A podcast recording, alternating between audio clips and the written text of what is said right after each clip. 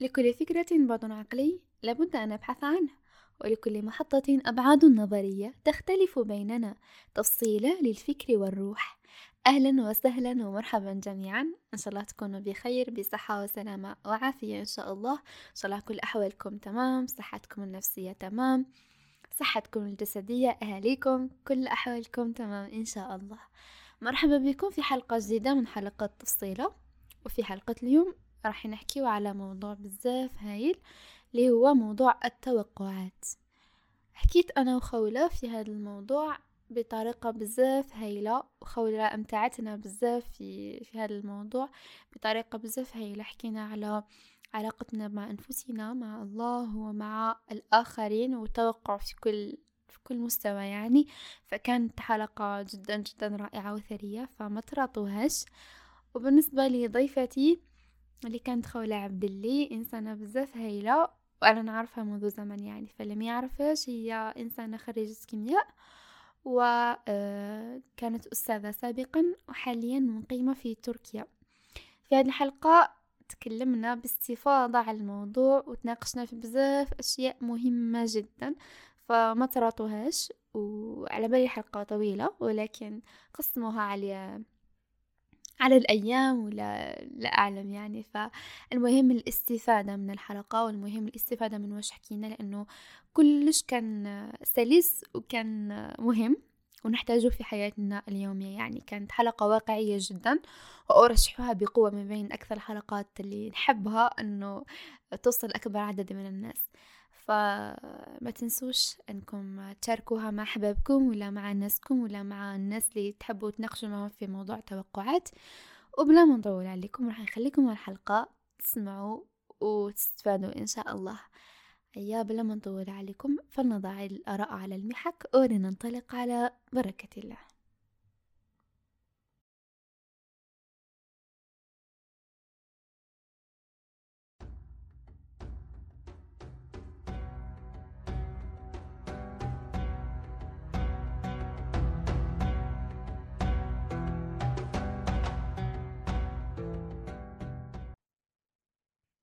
السلام عليكم. وعليكم السلام ورحمة الله. أهلا خولة وش حالتي لاباس؟ الحمد لله. الحمد أنتي وش راكي؟ مليحة بخير الحمد لله. وش حوالك أمورك؟ تركيا؟ والله بخير. تركيا بخير. سلم عليك. الله يسلمك. مرحبا بك خولة بيننا في هذه الحلقة تاع تفصيلة. شكرا لقبول دعوتك. العفو الشكر ليك إنك استضفتيني. آه، هذه أول بودكاست ممكن راح نفوت فيه. باهي باهي. إن شاء الله يكون تكون فاتحة خير لك وإن شاء الله إن نسمعوك الله. تاني في بودكاست جاي وخاص هكا مستضيفين نستضيف روحنا عندي إن شاء الله إن شاء الله. إن شاء الله.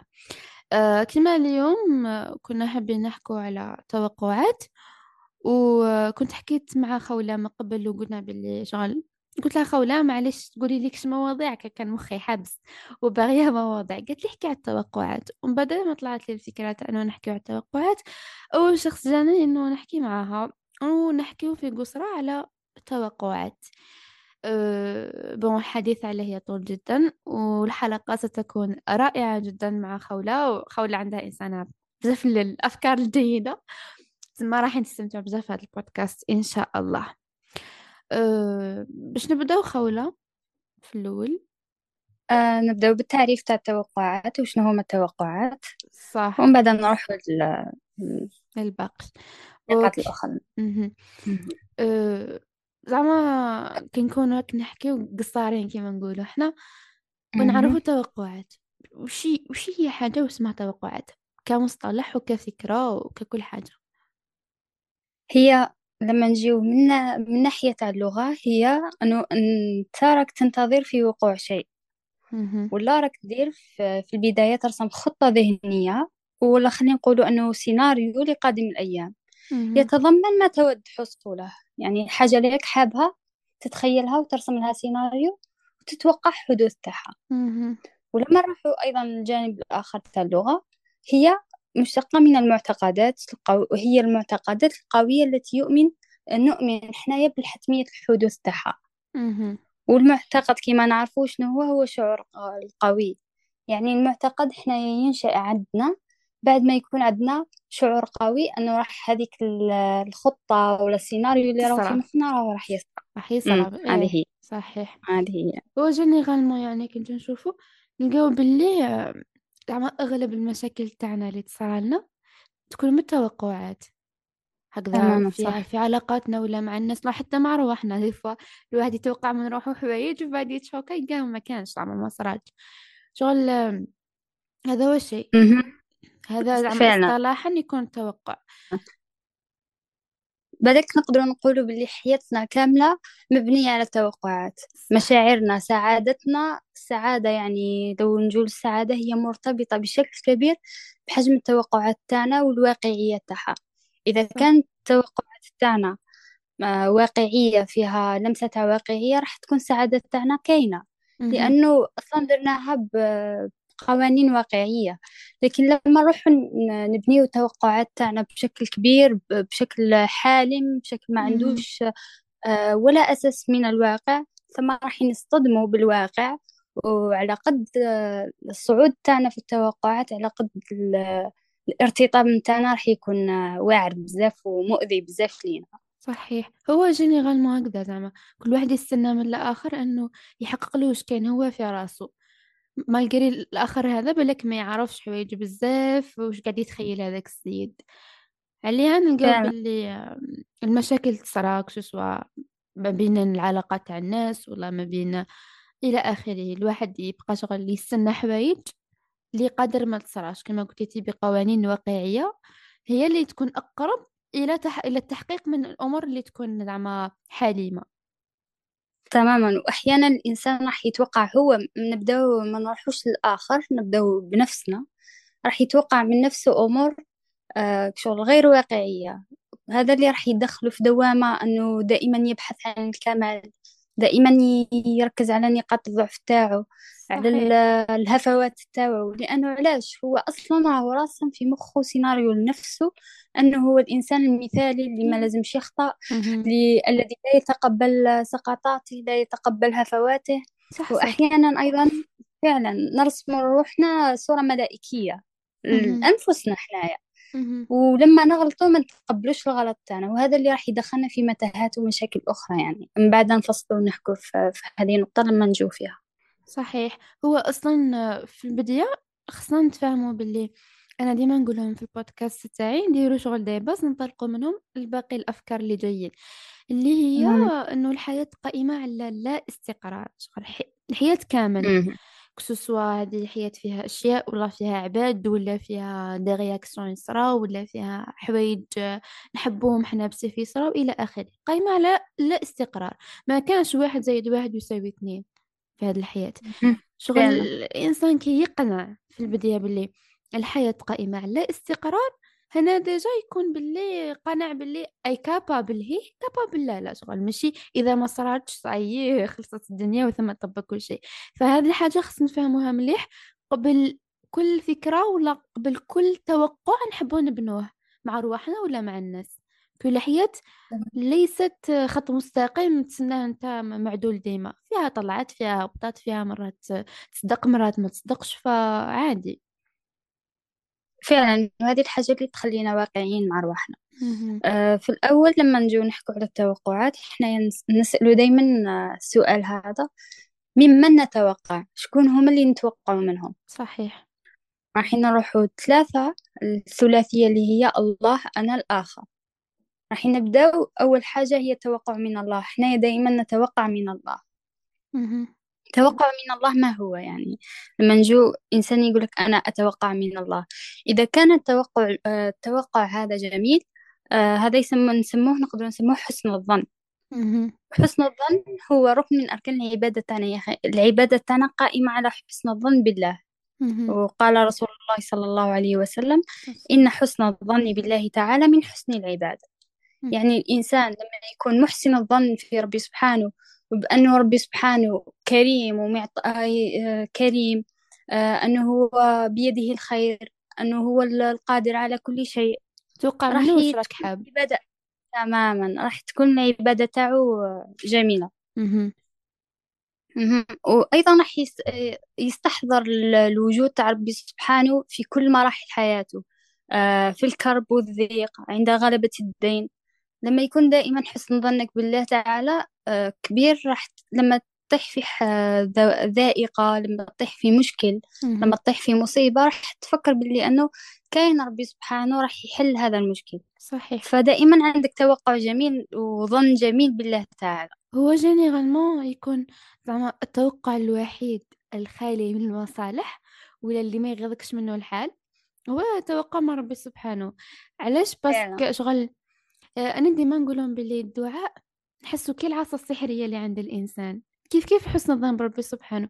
فانت الشي الشي اللي راك متمنيه الشي اللي راك باغيه شغل تقدر تطلبه بلا حواجز بلا خوف بلا أي شيء. وأنت متأكد باللي آه هذاك حسن الظن تاعك عنده آه، زعما كما نقول لك الدعاء إما آه يستجاب وإما يدفع به بلاء واما يرجع لك على شكل خير في شكل ما. كيف كيف حسن ظن مهم. سبحانه؟ دونك كله خير. فالتوقع من عند ربي سبحانه راح يكون حاجة بزاف شابة. ماشي كيما ماشي كيما من عند الناس بالك تتأذى ولا بالك يصيبك إحباط ولا إلى آخره. بصح مع ربي سبحانه مهما كان توقعاتك مهما عليت سقف توقعاتك مع ربي سبحانه راح يبقى ديما شعور جميل وديما توقع فيه فيه مردود كما نقولوا إحنا ديما ديما راح فعلا. آه.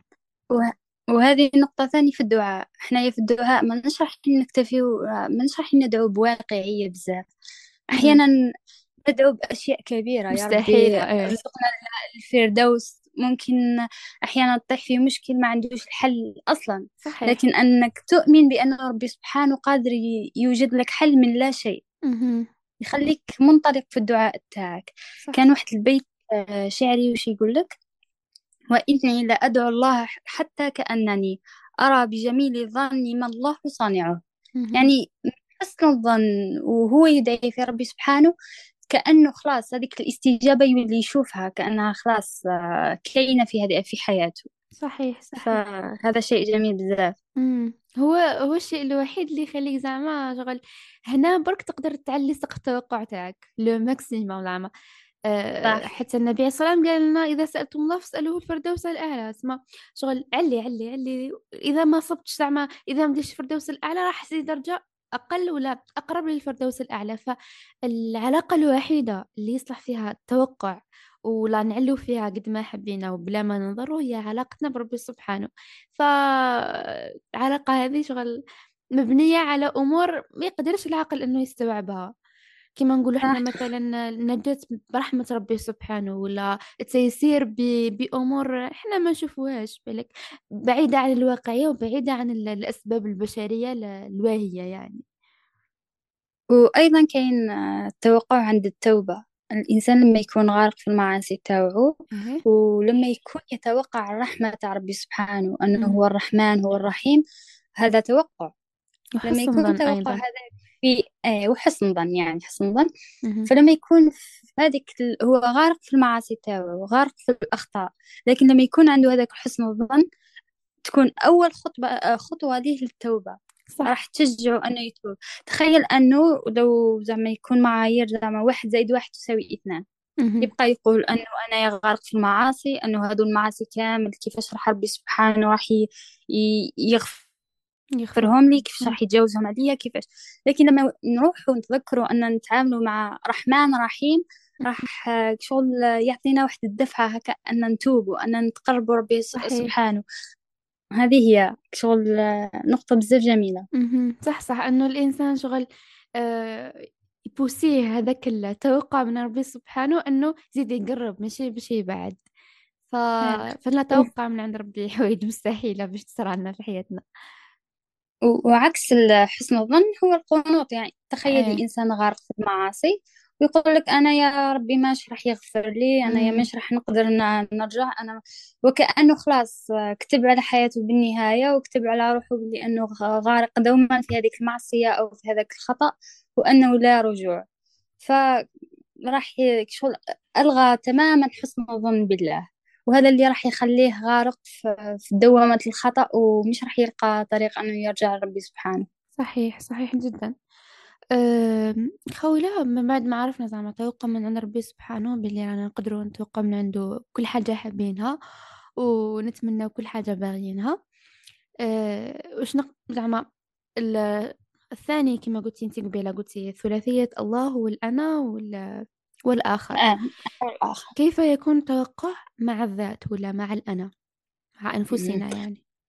شوفي قبل ما نروح للتوقع مع النفس راح نذكر نقطة ثانية اللي هي حسن الظن أيضا. أه وشنو هو؟ مثلا إنسان يحسن الظن لكنه لا يقوم بعمل. هذه تسرى وش يقول لك؟ أنا يا قلبي نظيف أنا نحب ربي سبحانه أنا علاش العبادة؟ علاش نروح ندير آه، هذوك آه، الصلاة؟ علاش نروح ندير هذو العبادات؟ كاينين. هما يؤمنون أنه مثلا ال- الإيمان في القلب. مم. هنايا كاين واحد النقطة فارقة بين حسن الظن والغرور. مم. يقول لك أنه حسن الظن الذي نثاب عليه هو يأتي مع فعل الصالحات وترك المنكرات. يعني إذا ما كنتش أنت أصلا مقدم على فعل الصالحات وما كنتش في جهة في جهاد دائم أنك تترك هذوك المنكرات فما تقولش أني أنا محسن الظن. صح صح. نقطة بزاف مهمة إيه. نقدروا نقولوا إحنا شغل آه، دي فوا نسميه بالك الاتكال دي فوا تقول باللي تلمى ربي حنين وربي رحيم وربي غفور وكذا. الإنسان يولي داير يتهاون في مخه. أصلا بلي حياته هذه مش راح يموت ولا راهو باقي له بزاف سنوات باه يموت ولا. يبقى يأجل في التوبة. يبقى يقول لك ربي سبحانه معليش راح إيه. معليش خليني معليش خليني. فيبقى تخيلي. صحيح صحيح. آه إنه تلمى قلت لك نبقى نولفو ك- كاين. آه. يقول لك أما كل ما يدعو إلى البطالة وترك العمل وحتى أن آه وحتى أن الإنسان ينهمك في المعاصي هو غرور أي حاجة تدعو إلى البطالة وترك العمل وتخلي الإنسان دائما يغرق في المعاصي تاعو المعاصي تاعو يزيدوا ويتحجج أن ربي سبحانه غفور ورحيم فهذا يسموه غرور. صحيح. والرجاء المذموم هو وشنو هو الرجاء المذموم؟ هو أمن مكر الله. لازم دائما آه يخي سبحان ربي سبحانه يقلب القلوب مقلب القلوب. امم نخافوه. تخيلي الإنسان راهو يدعي وي- ودائما يبذل الخير ويقول يا ربي ثبتنا على دينك. صح صح. فالإنسان دائما لازم يآمنش مكر الله. دائما ي- يدعي ربي سبحانه ويتقرب له أنه ما, ي... ما يقلبش قلبه ويثبته على دينه. صح صح. ربي يثبتنا إن شاء الله. هو قلت لك هي الجزئية نفسها تاع إنه الإنسان تاع ما يوالف باللي آمين. ربي غفور رحيم وربي آه، حنين وكريم وكذا. يولي شغل يتمادى. شغل هو هو شغل رد فعل تاع إنسان إنه يوالف الخير ديما يولي شغل يطمع ديما باللي مهما درت ربي راح يغفر مهما درت راهو كذا. ففعلا لازمنا نتولو إنه نأمن المكر ربي سبحانه باللي هو أيضا شديد العقاب باللي آه، ما نستهينوش بهذه التفاصيل اللي زعما تلمو إحنا نطلقوا رواحنا ويعجبنا الحال وربي يغفر لنا ديما ويرحمنا ديما وينجينا ديما انه نستحلاوها وما نأديوش الواجب اللي علينا يعني. فعلا. آه الآن نروح للنقطة اللي قلتي لي عليها اللي هي مع النفس. توقعاتنا مع أنفسنا حنايا. آه أحيانا تكون توقعات تاعنا من أنفسنا منخفضة. ما عنديش أصلا توقع من نفسي. وهذا وش يدير؟ ثقة بالنفس منخفضة. آه بل الطمو- الطموح تاعنا هو متعلق بال- بالتوقعات تاعنا لكن وقت يكون طموح إنسان طموح نهار يكون التوقعات تاعو واقعية. يعني مبنية على الواقع. صحيح. على حسب القدرات تاعو أو تفوق قدراته قليلا. يعني لو. كما نقولوا حنا يزي روحو شوية يلحقهم. صح لكن تلقى إنسان مثلا ما- ماهوش لاحق أصلا. يروح. يرسم لك واحد الأحلام شغل كبيرة بعيدة بزاف. بعيدة جدا. إيه. ويقول لك نوصلهم. تماما. هنا راح تاعو وبعدها يطيح في هذاك الإثبات يتطبق إيه. وراح يدخل في هذيك الدوامة الدوامة تاع التثبيت. ومش راح أصلا ي... تكون عنده الطاقة أنه يواجههم أو أنه يقدم يقدم ويطور من نفسه. صح لأنه صح. خلاص دائما توقعاته عالية. يبذل شوية ومن بعد يلقى روحه أنه أصلا مش راح يوصل. بعدها يروح يتثبط. يزيد يعاود يحاول. وهو كما في الأصل أنه راهو غلط ال... آه كملي. نعم واقعية نسمع واقعية آه كما قلت لك مثال برك باش نكمل لك في نفس الفكرة إنه مثلا دوكا في الديبيو تاع العام كل عام الناس زعما تتحمس وتحط أهداف وخطط وكذا. ينساو نعم. بالجزئية تاع إنه نحط أهداف ولا خطط واقعية قابلة للقياس قابلة للتحقيق. وما دي فوا شغل تاع الحماس تاع الأول يكتب يكتب يكتب يكتب عشرين هدف ومن بعد في نهاية العام يحقق حتى هدف منهم ويقول لك أنا فاشل. أنا كذا أنا كذا أنا ما صلحش أنا إلى آخره. وهي شغل الخطأ ماشي منه هو وإنما من توقعه ومن الحماس الزايد هذاك اللي كان يضبطه شوية ويربطه بالواقع واش عنده واش يقدر يدير لا كاباسيتي تاعو محدودية الطاقة عنده شحال يقدر يمد وكتاش يقدر يفريني وينقص شوية في السرعة راح يقدر يمد ولا يكون منتج بذكاء أكبر من أنه يكون منتج بالحماس على البدايات فقط فهذه النقطة مرتبطة جدا بهذه التفصيلة اللي حكيتيها أنتي وكاين نقطة أخرى أنه لما يرسم مثلا توقعاته أنه في الإنجاز راح يرسمها دالة خطية راح شغل آه، خط مستقيم. مرتفع. آه، مثلا أنا راني راح نقرأ عشرين صفحة تاع كتاب كل يوم. هو نروح ندير في مخي أني كل يوم راح نقرأ عشرين صفحة. إيه. ولما نقرأ عشرين صفحة في اليوم الأول والثاني والثالث والرابع راح نتخيل في مخي أنه كل الأيام الباقية والأشهر الباقية راح تكون بنفس النسق هذا. مم. بينما أنه راح يجي نهار نكون مريضة ما راح نقرأ فيه؟ راح يجي نهار نكون مسافرة نكون برا نكون مانيش قادرة ما كانش أصلا عندي قوستو باش نقرأ. صحيح. بين أحيانا يكون عندي نهار نقرأ فيه بالك مية صفحة نديها أسبوع ما نقرأ ولا صفحة. مهم. على حسب الحالة المزاجية والتعب والمشاكل ممكن يكونوا عندك ممكن يكون عندك ظروف. فالإنسان لما يجي يبني خطة يكون عنده باللي هذيك الدالة تاعو راح تكون طالعة وهابطة. وأحيانا ثابتة. صحيح صحيح. آم، كاينة حاجة أخرى ثاني اهي كملي فكرة. آه، في التوقعات المنخفضة. الإنسان لما يكون أصلا مش ما عندوش توقعات آه، من نفسه. دائما داير باللي روحه هو ما يقدرش. أنا يا والو من روحه. ما يسنى والو من روحه. إيه. تخيل أنه ما عندكش واقد ما عندكش دافع. أصلا أنك تافونسي ل- تافونسي للقدام ما كانش ما كان حتى حاجة تمد لك هذيك الدفعة أنك تتقدم تتطور تروح دير حاجة جديدة في حياتك تتعلم حاجة جديدة في حياتك. أه، تعلم مهارة تقرأ كتاب تروح تعيش تجربة جديدة. أه، تقدم على عمل جديد. ما عندك ولا حاجة لأنه أنت داخلك أصلا راك تقول باللي أنا ما رانيش قادر أنا لست أهلا لذلك. فكيفاش راح تكون عندك القوة أنك تتقدم؟ هو أصلا الداخل تاعك الثقة تاعك منخفضة تماما. صحيح صحيح. هو الجزئية هذه تاع إنه الإنسان شغل تلما ما والو من روحه ما يسعاش أصلا إنه يشوف آه، زعما واش يقدر يدير. هذه نقطة بزاف خطيرة. انه نقول لك مثلا أنا جربت روحي في مرة ولا زوج ولقيت بلي ما أنا ما نصلحش. أنا ما ما كان لها نكمل في ما كانش كيفاش. إيه ما كانش كيفاش. شغل الإنهزامية هذه تاع النفس ما عندها وين راح توصل؟ يعني المتضرر الوحيد في القصة بكل هي هو أنت ما كان حتى واحد يعني. فأنت تمكر في روحك في أنك آه آه ما خلي برك آه أني جربت روحي أني كذا أني كذا. وهي شغل كون يستعمل الإنسان قلت لك الذكاء تاعو في أنه يخمم بواقعية. ويشوف روحه هو أنا نقدر ندير كذا اليوم نقدر ندير كذا اليوم ما نقدرش الله غالب شغل ماشي راح بالسيف اللي عليا ندير هذيك الحاجة. في نفس الوقت ما نفرطش في أنه نقول باللي آه ما درتش هذاك الشيء اليوم معناته أنا إنسان فاشل ما صلحش ما عنديش ما ما, ما إلى آخره. فهذا التضارب اللي يطيح فيه بزاف ناس ونطيحوا فيه حنا أنفسنا في بزاف مرات خاص الإنسان يعاود يركز فوش قاعد يدير باللي هذا ما يتناسب معي في هذا الوقت دون إفراط ولا تفريط بلا ما يزيد عليها كما نقولوا إحنا وبلا يكون ما واقعي. آه تمام وبلا ما ي... ي... يكسليري بحيث أنه نهار يفشل ما يعجبوش الحال.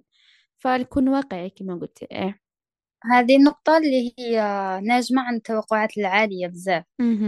صحيح. وش يصرى عليها؟ أن الإنسان دائما يدخل في حالة انتقاد داخلي دائم.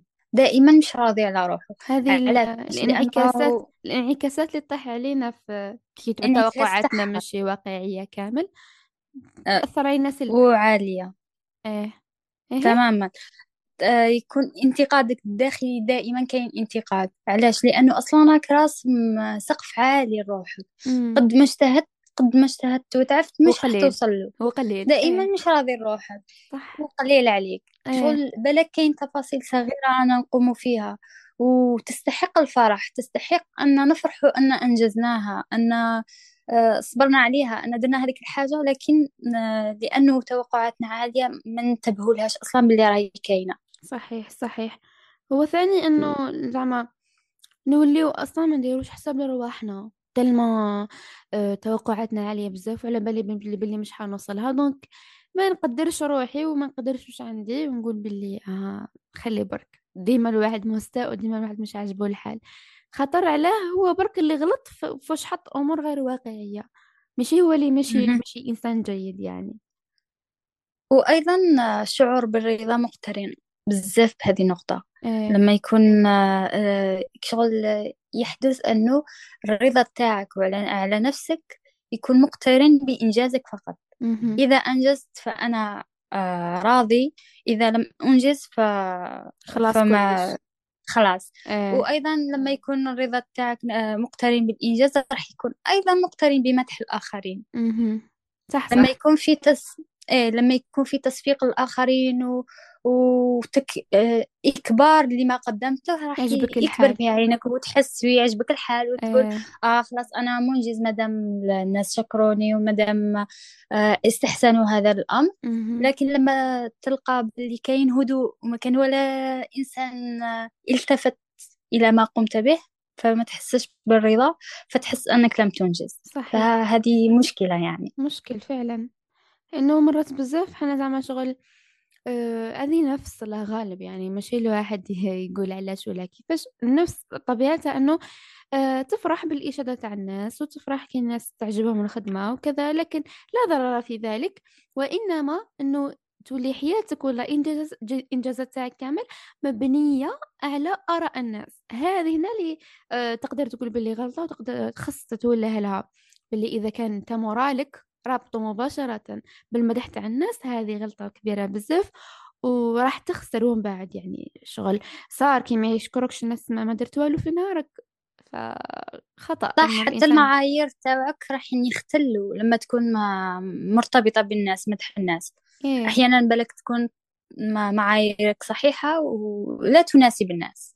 هي صحيحة صحيحة في الشرع صحيحة في في كلش لكن الناس ولا الفئة اللي راك محاط بها لا تتقبل هذاك الأمر. صحيح صح. انه الناس لأنه الناس شغل ماشي هما ماهوش هما المعيار الأول في حياة الواحد. لأنه شوفي في مرات بزاف شغل حنايا كامل تربينا مع ناس ما كانش واحد تربى وحده بعيد. طبعا. فهذوك الناس اللي تربينا معهم بالك ما عندناش كيف كيف نفس النظرة بالك ما عندناش كيف كيف نفس العقلية نفس آه الزاوية اللي نشوفوا منها آه طموحات الجايين. زعما انت واش تشوف في حياتك؟ مش هما كما يشوفوا في حياتك. وكاين حاجة أخرى واسمها بالك الغيرة كاينة حاجة أخرى واسمها إنهم يحبوش تكون خير منهم.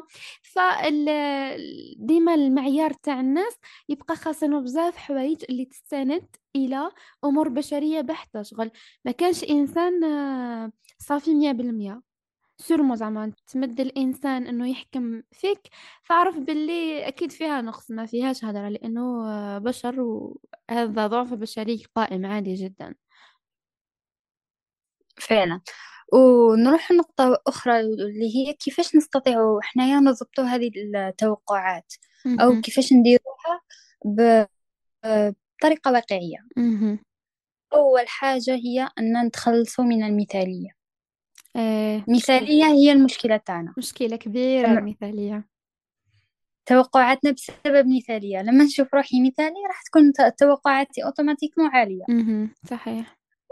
لن أرحم نفسي لن أتقبل خطأي.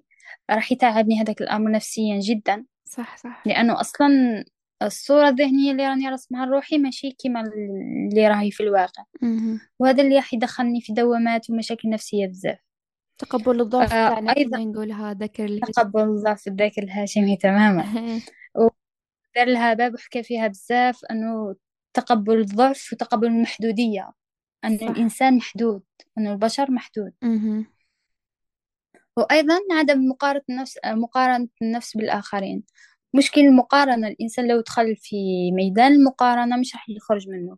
متعب جدا. راح نقارن إحنا آه، غالبا نميل إلى مقارنة النتائج. لكن ما نقارنوش البدايات تاعنا بالآخرين. صحيح صحيح بزاف. هذا نقطة بزاف. ونظلم ونظلم رواحنا بزاف أنه نقارنوا النهايات فقط. آه. بدايات بالك بالك إنسان نروح نشوفوا زوج إنسان ناس جامعيين ناجحين في الجامعة تاعهم. وواحد دخل خدم وواحد ما لقاش.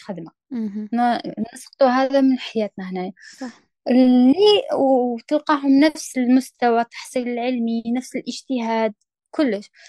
هذا لا يعني أنه اللي لقى خدمة هو أن أحسن ولا أنجح من الآخر. صح. بلك عنده دواعم أخرى ما عندوش يحصل على هذه الوظيفة. إيه. بلك عنده عائلة داعمة أكثر بلك عنده معارف. آه، عنده علاقات أوسع.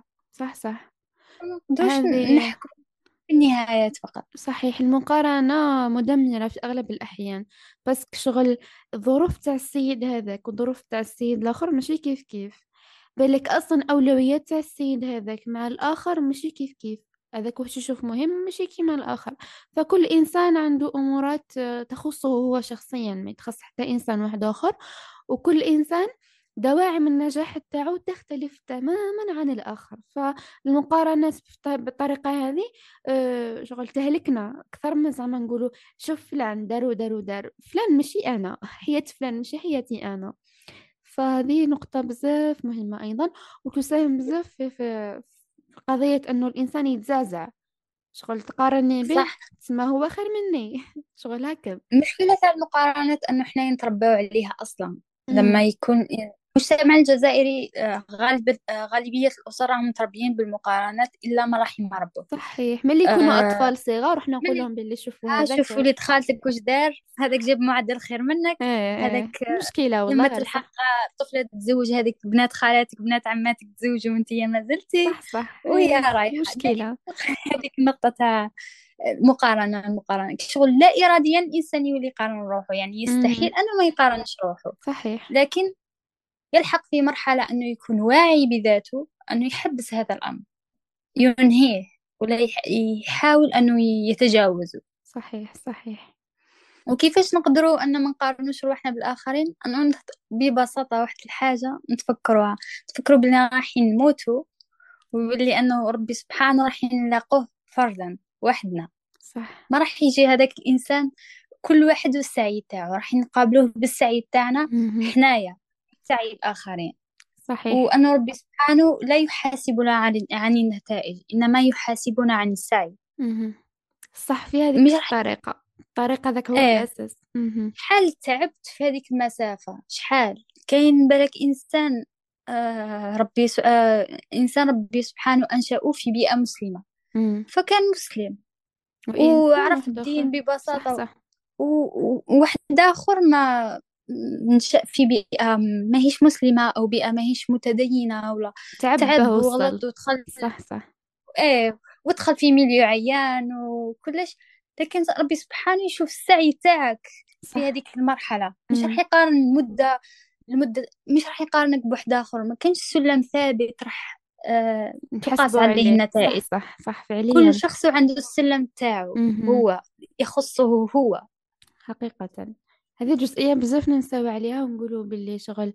آه دي فوا بركة تاع عامين قيس حياة تاع عمر كامل تاع إنسان واحد آخر. ف أمور مختلفة بزاف والمعايير اللي تقاس عليه الأمور اللي هي مختلفة. ثاني اللي خصنا نحطها في بالنا باللي هذا هو ال- ال- الشيء اللي راهو مختلف بيناتنا. إنه ما نجح نتحسبوا كيف كيف. كل واحد وحياته سبحان الله.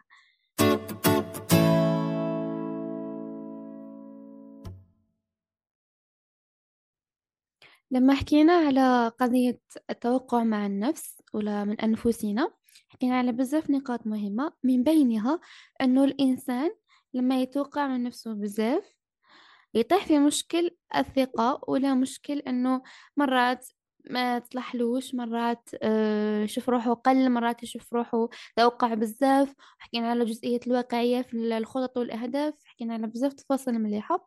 واختمناها بقضية المقارنة مع الآخرين وباللي كل إنسان عنده موسم حصاد تاعو خاص به.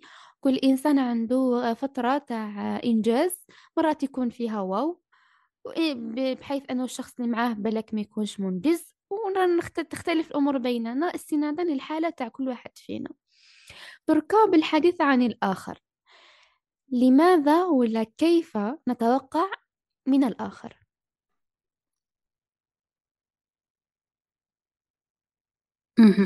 شوفي قبل ما نروح مرة واحدة أخرى للآخر آه ندير آه ملاحظة صغيرة آه مع النفس. وأهم حاجة اللي هي لازم نتقبلوا الإحساس بالخزي. يعني لما الإنسان يغلط ولا يدير خطأ لازم يتقبل هذاك الإحساس. هذاك الإحساس وش يأثر علينا؟ هو دائما مم. يذكرنا بالمحدودية تاعنا المحدودية البشرية وأننا غير كاملين. يعني. دائما تجيك واحد الضربة تفكرك باللي ماكش كامل. تعاود ترجعك أنت إنسان أنت أصلا إنسان لازم تغلط. صح صح. ولما نتقبلوا هذاك الإحساس تاع الخزي راح يخلينا نتطوروا لكن تخيلي لما الإنسان ي- يكون ماهوش متقبل أصلا هذاك الإحساس مهم. تاع الخزي أنه غلط كيفاش أنا نغلط؟ علاش نغلط آه normalement ما نغلطش. normalement هذيك الحاجة ما تصراش. ويبقى يدور في هذيك الدوامة. مم. وهذه الدوامة شوية صعبة. البيرفكسيون هذيك الزايدة شغل صح. يليق من ذاك يقعد مع روحه ويهبطها عادي يتقبل جدا. أنه إنسان عنده جوانب مظلمة عنده جوانب آه مراحل يخطأ فيها. آه يسيء فيها التقدير آه آه. ما يقدرش يتصرف بعقلانية فيها. آه شرط دائما يكون. والخطأ لا يعني أن الإنسان سيء. هذه دائما عبارة يديرها الإنسان دائما بين عينيه. لما يخطئ هذا مم. لا عندما أخطئ هذا لا يعني أنني سيء. هنالك جانب أخطأت. فيه. أعمل صح عليه صح. إنه مرات وأحسن. بزاف أصلا. وأمضي الثقة تاعنا تكون مرتبطة بهذه الجزئية بأنه زعما كيفاش نقولوا نطيح من عين روحي. شغل كيما الناس يطيحوا من عينك تبالك أنت باللي أنت كي تغلط آه، سد من عين روحك تماما وهي عادي جدا أنه الناس تغلط. شغل إحنا كامل آه، نغلطوا بالك نديروا أخطاء كبيرة بزاف. فعادي جدا على باسكو رانا بشر. الخطأ وين؟ خطأ إنه إذا الإنسان ما فهمش بلي راهو بشر واستمر في الخطأ ولا عاند هذاك الخطأ باللي مادام غلط صاي خلصت. ولكن الشعور الطبيعي إنه الإنسان يغلط ويتدارك نفسه عادي جدا. وكاين حتى وإن تكرر الخطأ ألف مرة. وكاين حاجة أخرى اللي هي لازم نتذكروا أنه كاين ابتلاء وهذا شيء طبيعي في أي مرح- مرحلة. لما أي أنه كاين ابتلاء وممكن أبتلى في أي مرحلة هكا. وابتلاء على في أي شيء. نبت... ن- تبتلى في نفسك تبتلى في دينك. أمين. آه ربي إن شاء الله لا يبتلينا في, في هذه النقطة. تبتلى في صحتك تبتلى في, في أبسط شيء. هذا الأمر يخليك صح. دائما شغل واقعي مع روحك. أنه ممكن مهم. لك واحد الأمور خارج مرات نطاق إنسان يديك زعما يقول باللي آه، أني أني مسيطر على كل جوانب حياتي. لكن آه، ربي سبحانه الوحيد هو المسيطر فعلا. هو اللي على باله علاش حط هذا الشيء هنا وفي النهار هذا وفي العام هذا ولسبب ولحكمة طبعا. لكن الإنسان بجهله يقول باللي آه، أنا اللي خصني ن- نورغانيزي حياتي ونخططها وندير آه، على بالي وقتها نغلط وقتها نتقبل وقتها لا لا وقتها الابتلاء وقتها لا لا. لكن آه، كيفاش نقولوا حنا لا خطط مع الله. ديما ديما كل حاجة من عند ربي مليحة. وخص الإنسان يفهمها فعلا. شغل يرسم سيناريو يحب يعيشه شغل وما يديرش هذيك الاحتمالات تاع إنه هذاك السيناريو أصلا ممكن صح. لا يتحقق يتحقق الضد تاعو تماما. فعلا. ممكن تروح في طريق كاع ماكش كنت متخيلها. وبزاف منا كنا نتخيلوا خي... خيارات هكا في حياتنا. كنا ماضيين في طرق في حياتنا ولقينا روحنا في طرق فعلا. تماما ولا جات على بالنا يعني في مرحلة ما. و... وكاين حديث تاع الرسول صلى الله عليه وسلم اللي والله لما تأمل فيه تشوف باللي لما تقراه دائما تلقى روحك شغل تعاود تهبط واحد السقف تاع التوقعات تاعك واللي هو يقول قال رسول رسول الله صلى الله عليه وسلم من أصبح منكم آمنا في سربه معافى في جسده عنده قوت يومه فكأنما حيزت له الدنيا. شوفي لخصها في ثلاث في ثلاث نقاط. أنه تكون آمن معافى وعندك قوت يومك. ما طلب حتى حاجة أكثر من هذه. تخيلي أنه حيزت له الدنيا وكأنه خلاص ملك الدنيا كامل. وهذا النقاط ما يحس فعلا وهذو النقاط ما يحسش بهم إلا الذي حرم منهم. نهار تمرضي وتكوني تعبانة تحسي بنقطة تاع العافية. تحسي بالنعمة اللي كنتي فيها. ونهار آه، العياذ بالله أنه أصاب بلدك حرب ولا تحسي بالنقطة تاع الأمان. وخصوصا أنا حاليا راني في تركيا وخالطت بزاف السوريين والأفغانيين وكلش. فتحسي بهذيك النقطة تاع الأمان أنه عندك خيار عندك وطن آمن. راكي في بلد هكا تخوضي في التجربة تاع الغربة هكا بحلوها ومرها لكن دائما عندك واحد الاحتمال صح أنه صح إذا ما عجبكش الحالة هنايا عندك بلاد ترجعي لها. فهما مساكن ما عندهمش هذاك الخيار الثاني. كمية المتاعب اللي راهم يتعرضوا لها في حياتهم اليومية والله غير يعني أمر مؤسف. أنه ما يكونش عندك خيار ثاني ما عندكش رفاهية الاختيار أصلا. عليها تلمو عندنا ديما شغل مالفينها وكامل ننساو بلي نعمة أصلا. فنمشيو عليها على أساس إنه شغل نوليو نركزوا على رواحنا بلي آه لازم ندير وندير وندير وندير وندير. ناسي ناسي بلي هذوك اللعباس اللي عندي أنا. بزاف ناس راهم محرومين منها.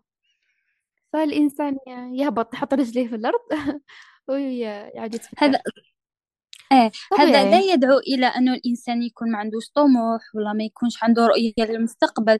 حنا نسعى ولكن دائما نفكر روحنا من ذاك الإنسان يدير جلسة مع روحه ومليح الإنسان أنه تكون عنده خلوة من ذاك مع روحه ويحكي فيها. أه الحكايات مع النفس والخلوة مع النفس بزاف مفيدة للناس. تخليك تشوف واحد الجوانب بالك ما تشوفهمش في خضم هذا التسارع الكبير اللي رانا نعيشوه كل يوم. لازم تنوض تجري تخدم تقضي ال social media. ما عندكش ولا وقت تجلس فيها مع روحك. فلما تخلص تخصص وقت لروحك هكا وتقعد وتحكي وتشوف وين راني وين راني تعبان. علاش راني نجري هكا؟ علاش راني نتوقع هكا؟ فراح تكون تخرج بنتائج شوية واقعية وتريح نفسك. تريحها من هذاك التعب اللي راك الوهمي التعب الوهمي. أنا ديما نقول لهم السباق الوهمي اللي دخلت فيه روحك. في فكرة السباق وكذا إنه كل إنسان نشبه باللي عنده كولوارو هكذا عنده رواق خاص به. كل إنسان يمشي فيه بالسرعة اللي تناسبه هو ماشي تناسب العصر ولا تناسب منافس آخر. فالإنسان ينافس غير نفسه بسرعة معينة وقت ما يغلب يريح يقدر يريح ويدير بوز مع روحه ويقعد يتفكر ويعاود يكون حالته ويزيد ينوض يكمل بس كلوارو شغل ماشي محتم يوصل للنهاية في وقت محدد ولا قياسي. كيف كيف؟ وكل حاجة في حياتنا نبنيو على هذا الأساس بتوازن باللي أنا بعقلي شغل ما شكون اللي ورايا؟ حياتي أنا وأنا ندي فيها القرارات التي تناسبني بحيث أني نكون مرتاح وآلاز وعندي فترة كما قلتي نقعد مع روحي نعاود نحس بروحي وهي ماشية الحياة. يعني ما نش مضطرين أنه نعيشوا بضغط بتوقعات عالية جدا وباللي الناس كامل دارت ودارت وأنا ثاني خصني ندير وباللي كذا وكذا وكذا. ما ما نش مضطرين لكمل هذا الضوضاء في حياتنا فالحياة أهدأ من أنها تكون بهذا الصخب يعني متعب فعلا فكرة أنه يكون نجري ونجري ونجري وبعدها شغل نفطن روطار دي فوا نلقاو الوقت راح دي فوا نلقاو والدينا كبروا ما قعدناش معاهم دي فوا نلقاو روحنا هنا بعد فاتونا حوايج فالإنسان يدارك نفسه مرة مرة وكاينة حاجة أيضا دائما كنت نسمعها عند الدكتور عبد الرحمن اللي هي أنه الإنسان إنسان شغله عايش في في المنحنى. الثبات في هذاك المنحنى الحالة العادية هي الطمأنينة. إحنا تحسبنا الطمأنينة هي السعادة. السعادة هي الذروة تاع المنحنى. والتعاسة ولا الحزن هي المنحنى لما يهبط المنحنى. لكن ما بينهما الثابت هو الطمأنينة. هي هذيك اللحظات اللي إحنا ما ننتبهوش ليها بلي هذيك لحظات مهمة آه بلي فيها طمأنينة. إحنا مهم. تحسب لنا أنه اللحظات اللي فيها سعادة فيها فرح فيها آه حماسة فيها أحداث آه، صح. جديدة على حياتنا هذيك هي السعادة. آه هذيك هي الطمأنينة. لكن مهم. الطمأنينة هي ال- ال- الوقت اللي ما تحس فيه بوال. راك مرتاح ما تحس فيه لا الدوبامين لا قلق لا ديما الأدرينالين ديما نقطة لهبة مكانش خلاص. هذاك الهدوء. صح صح والله. هي هي المشكلة أنك كامل يعني في عصر هذه سريع. مش على إنسان على حساب آخر. ولكن الإنسان خص شغل كلنا. يشغل هذاك الوعي تاعو في أنه ما يخليش السرعة تأثر على حياتي. خاطر فعلا تأثر ودير ال- القلقة بلا قلقة يعني شغل تولي أنت مقلق على أمور بالك في غنى عنها. أنت بحاجة لنفسك قبل كل حاجة. شوفي هي الإنسان يتأثر يتأثر. يستحيل أنه واحد ما يتأثرش ولا واحد يقولك أنا ما مم. نتأثرش ولا راني واعي بالمدخلات تاوعي. ولا شوفي قد ما تكوني تضبطي المدخلات تاوعك إلا ما إلا ما يكون كاين واحد المدخلات صح. تكون لا واعي في اللاوعي تاعك وتأثر عليك. آه فالإنسان علاه مليح الإنسان دائما يحاسب بروحه ما يعاملش روحه. بواحد الكبر تاع أنا ما نغلطش أنا من صح. م- شغل ما عنديش مجال للخطأ. شغل حنايا ناس نغلطوا عادي. لازم دائما يدرب روحه على تقبل النصيحة. إحنا مشكلتنا في هذه المرحلة في الحياة تاعنا إنه لما تروح تنصحي إنسان ولا تقوله بلي معليش هذيك الحاجة راه معيش هكاك. يديها ب- بشغل ب- بشخصنة إحنا لما شغل نطوع رواحنا وندربوها على التواضع وانه معليش نسمع نصيحتك. إذا كانت تستحق إنه تدرس ونشوف باللي هذيك مهم. نصيحة ممكن يؤخذ بها أخذها وأشكرك عليها وإذا ما. قدرتش أني نخدم بهذيك النصيحة ولا حسيتها غير واقعية ولا حسيت. فيها بلي انه أصلا ما, يش... ما تقيسنيش هذيك النصيحة تاعك شرط على اجتهادك في النصح ولا أخذ بهذيك النصيحة لكن إيه مش شرط لكن نتأدب قليلا في, الناس اللي تقدم لنا نصح ما, خ... ما نقطعوش ال- الطريق للنصح لينا لأنه من ذاك من ذاك أحس- أحيانا تجي كلمة من إنسان بالك أنت على بالك أصلا من اللي ما مم. يحبكش هذاك فعلا الإنسان ولا بصح يجيبها لك في الصواب. وثاني مليح الإنسان يدير يدير في المحيطين فيهم.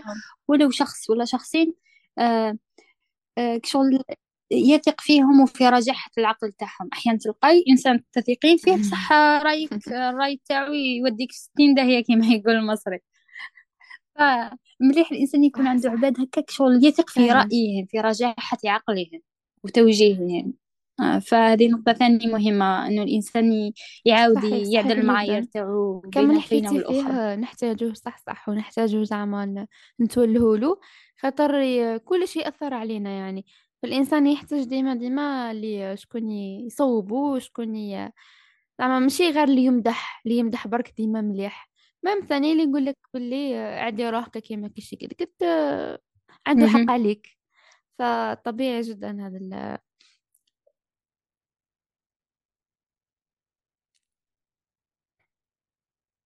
نروح كيف للنقطة الأخرى من الآخر؟ اللي هي مع الآخرين. آه، مع الآخر ذكا كاين زوج طرق. ما يتوقعه الآخرون. منا وما نتوقعه نحن من الآخرين. نروحوا وإحنا واش نتوقعوا؟ شكون هما الناس اللي نتوقعوا منهم. آه لما يزيد الطفل يتوقع من الأسرة تاعو وبعدين من الأصدقاء تاعو وبعدين المحيطين وهي رايحة. آه وأيضا الناس اللي تتوقع منا وهذا عنده تأثير كبير علينا في الحياة تاعنا. وهذون يأثروا علينا وفي, وفي التطور تاع الشخصية تاعنا. مثلا الإنسان لما آه لما يكون يزيد طفل صغير راح يكون آه في البداية مبني على توقعات تاع الأهل تاعو وهي اللي تحدد طريق السير وطريق التربية تاعو. فلما تخيلي إنسان يكون مثلا آه، عائلة. تكون تنتظر أنه يكون يزيد عندها طفل. ماشي طفلة. وهما يكونوا يرفضوا الحرب تماما فكرة الطفلة جنس آه، بنت. ديجا الحرب الحرب قبل ما تزيد راهي بادية. توقعاتهم تبدأ تأثر فيها. تخيلي التوقعات تاعهم شحال راح تأثر في حياتها ملي وهي صغيرة في صح معاها طريقة التقبل تاعها طريقة احترامها في طريقة توجيهها وتربيتها هذو الأمور الناس ما تشوفهمش في, في الآخرين. كل واحد عنده واحد ال...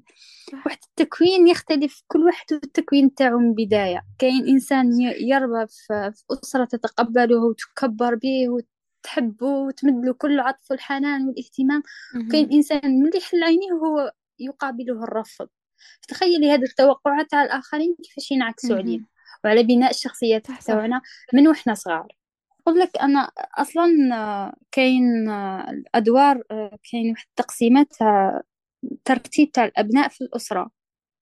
وكيفاش كل ابن يتقمص دور من الأدوار في الأسرة. بحسب التوقعات الإبن تربية الإبن الكبير ماشي كما تربية الإبن الثاني ماشي نفسها تربية الإبن الثالث ولا الرابع. في الأسر طبعا نقولوا اللي ما عندهاش مستوى وعي معين يعني كبير. فالإبن الكبير دائما تكون فيه توقعات كبيرة جدا. نروح مثلا نبدأ من توقعات الأم آه المرأة تسمع روحها بلي راهي حامل. فتبدأ تتوقع وترسم بروفيل لوليدها بالشكل تاعو كيفاش راح يكون الجمال تاعو. آه تبدأ تشوف الملامح اللي إيه تبدأ تشوف الملامح اللي فيها إيه. شابين ولا في الزوج تاعها ولا لا فامي. تاعو ولا لا فامي تاعها شغل ترسم له هكا واحد الشكل هكا. وتتوقع فيه تتخيل فيه بدا ترسم بدا يتحدد الجنس تاعو. زعما هي تحب الاولاد بزاف ولا تحب البنات بزاف. ويبدأ يتحدوا هذوك الأمور.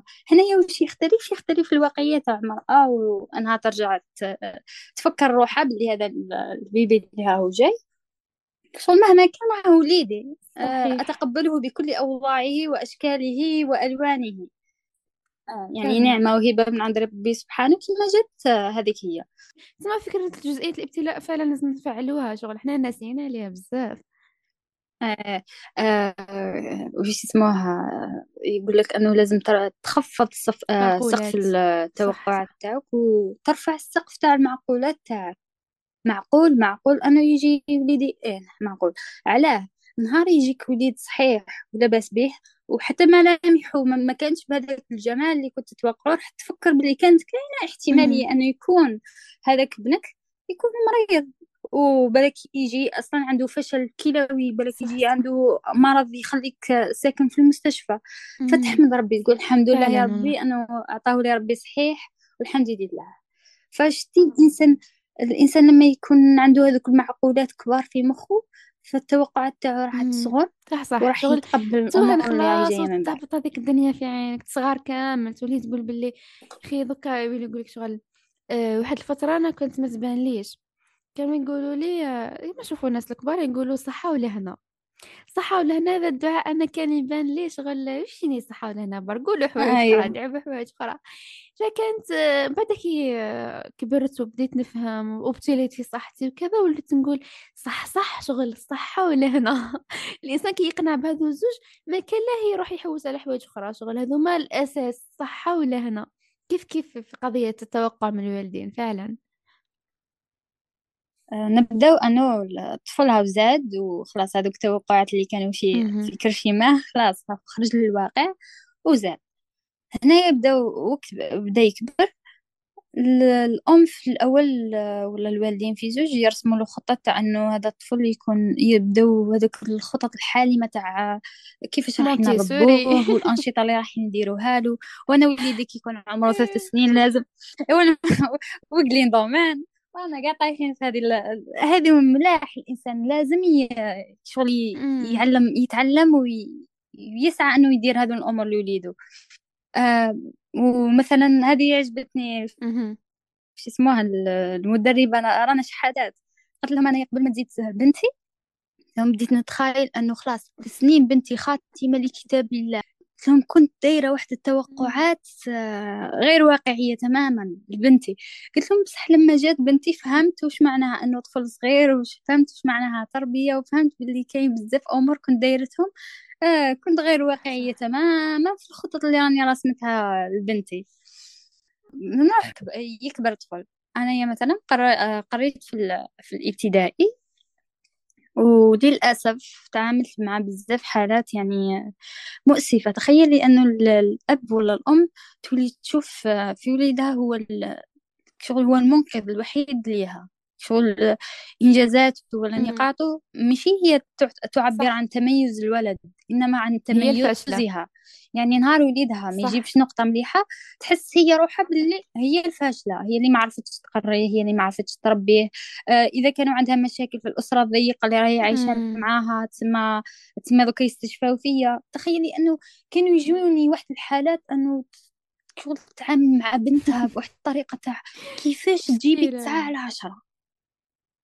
يا نقول لها يا مدام راهي راهي ما شاء الله بنتك راهي هايلة عادي غلطت سهات مشكلة والله غير مشكلة طرحت لك السؤال هذا تافه.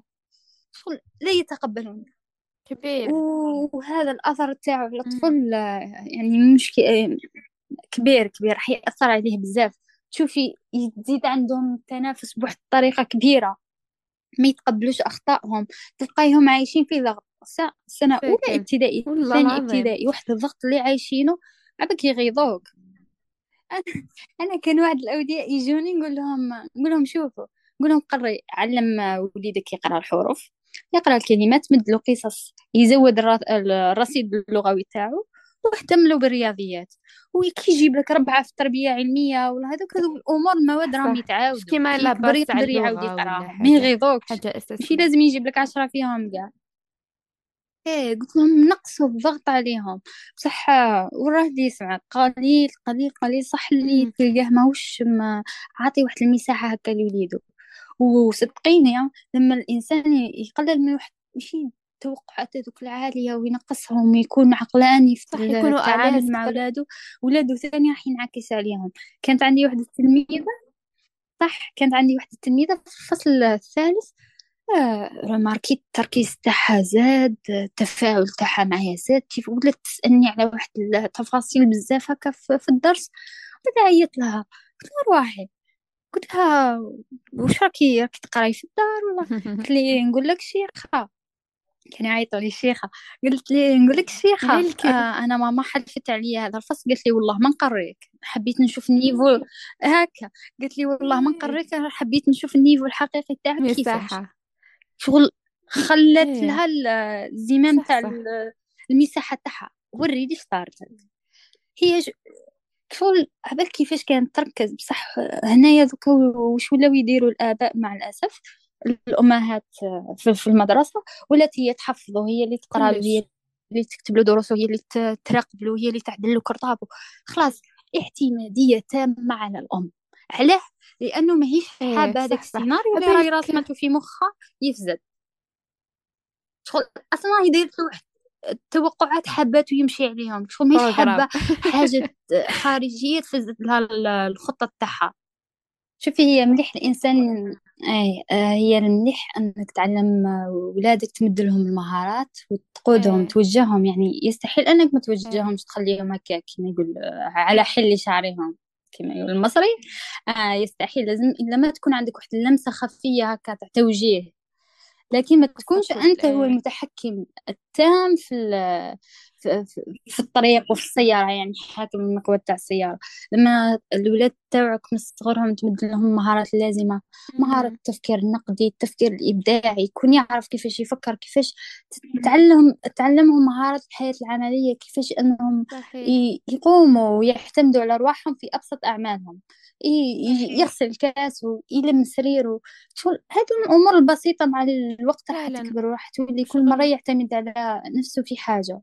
ما راح يكون اعتماده التام عليك راح تخلق راح تخلق في المستقبل آه، طفل اعتمادي تماما. والمشاكل الاعتماديين في العلاقات الزوجية ولا هذاك آه كبيرة وكثيرة وخطيرة الوالدين ومشكلة. آه جزئية أنه ربي ربي ابنك على توازن في كل حاجة. مدلو سوختو زعما الإشباع اللي يحتاج ولدك في, في مثلا الجانب العاطفي والجانب المعنوي والجانب المادي مثلا تأمن له حياته هكا لمدة معينة حتى يولي مسؤول عليها وفقط. دوكا هو واش باغي يدير السيد هذا واش راهو حاب كثر هو باغي يخير حياته مع من حب يعيش كيفاش علاش هذو كامل الخيارات؟ يخصه هو فقط. فانت تبقى بابا على عيني وراسي نحترمك هكا هنا فوق راسي. بصح حياتي شغل. فمليحة إنه الإنسان لأنه الوالدين ولا حنا الوالدين الجايين نفهموا باللي ولدي صح عندي حق عليه بصح حتى هو عنده حق على روحه.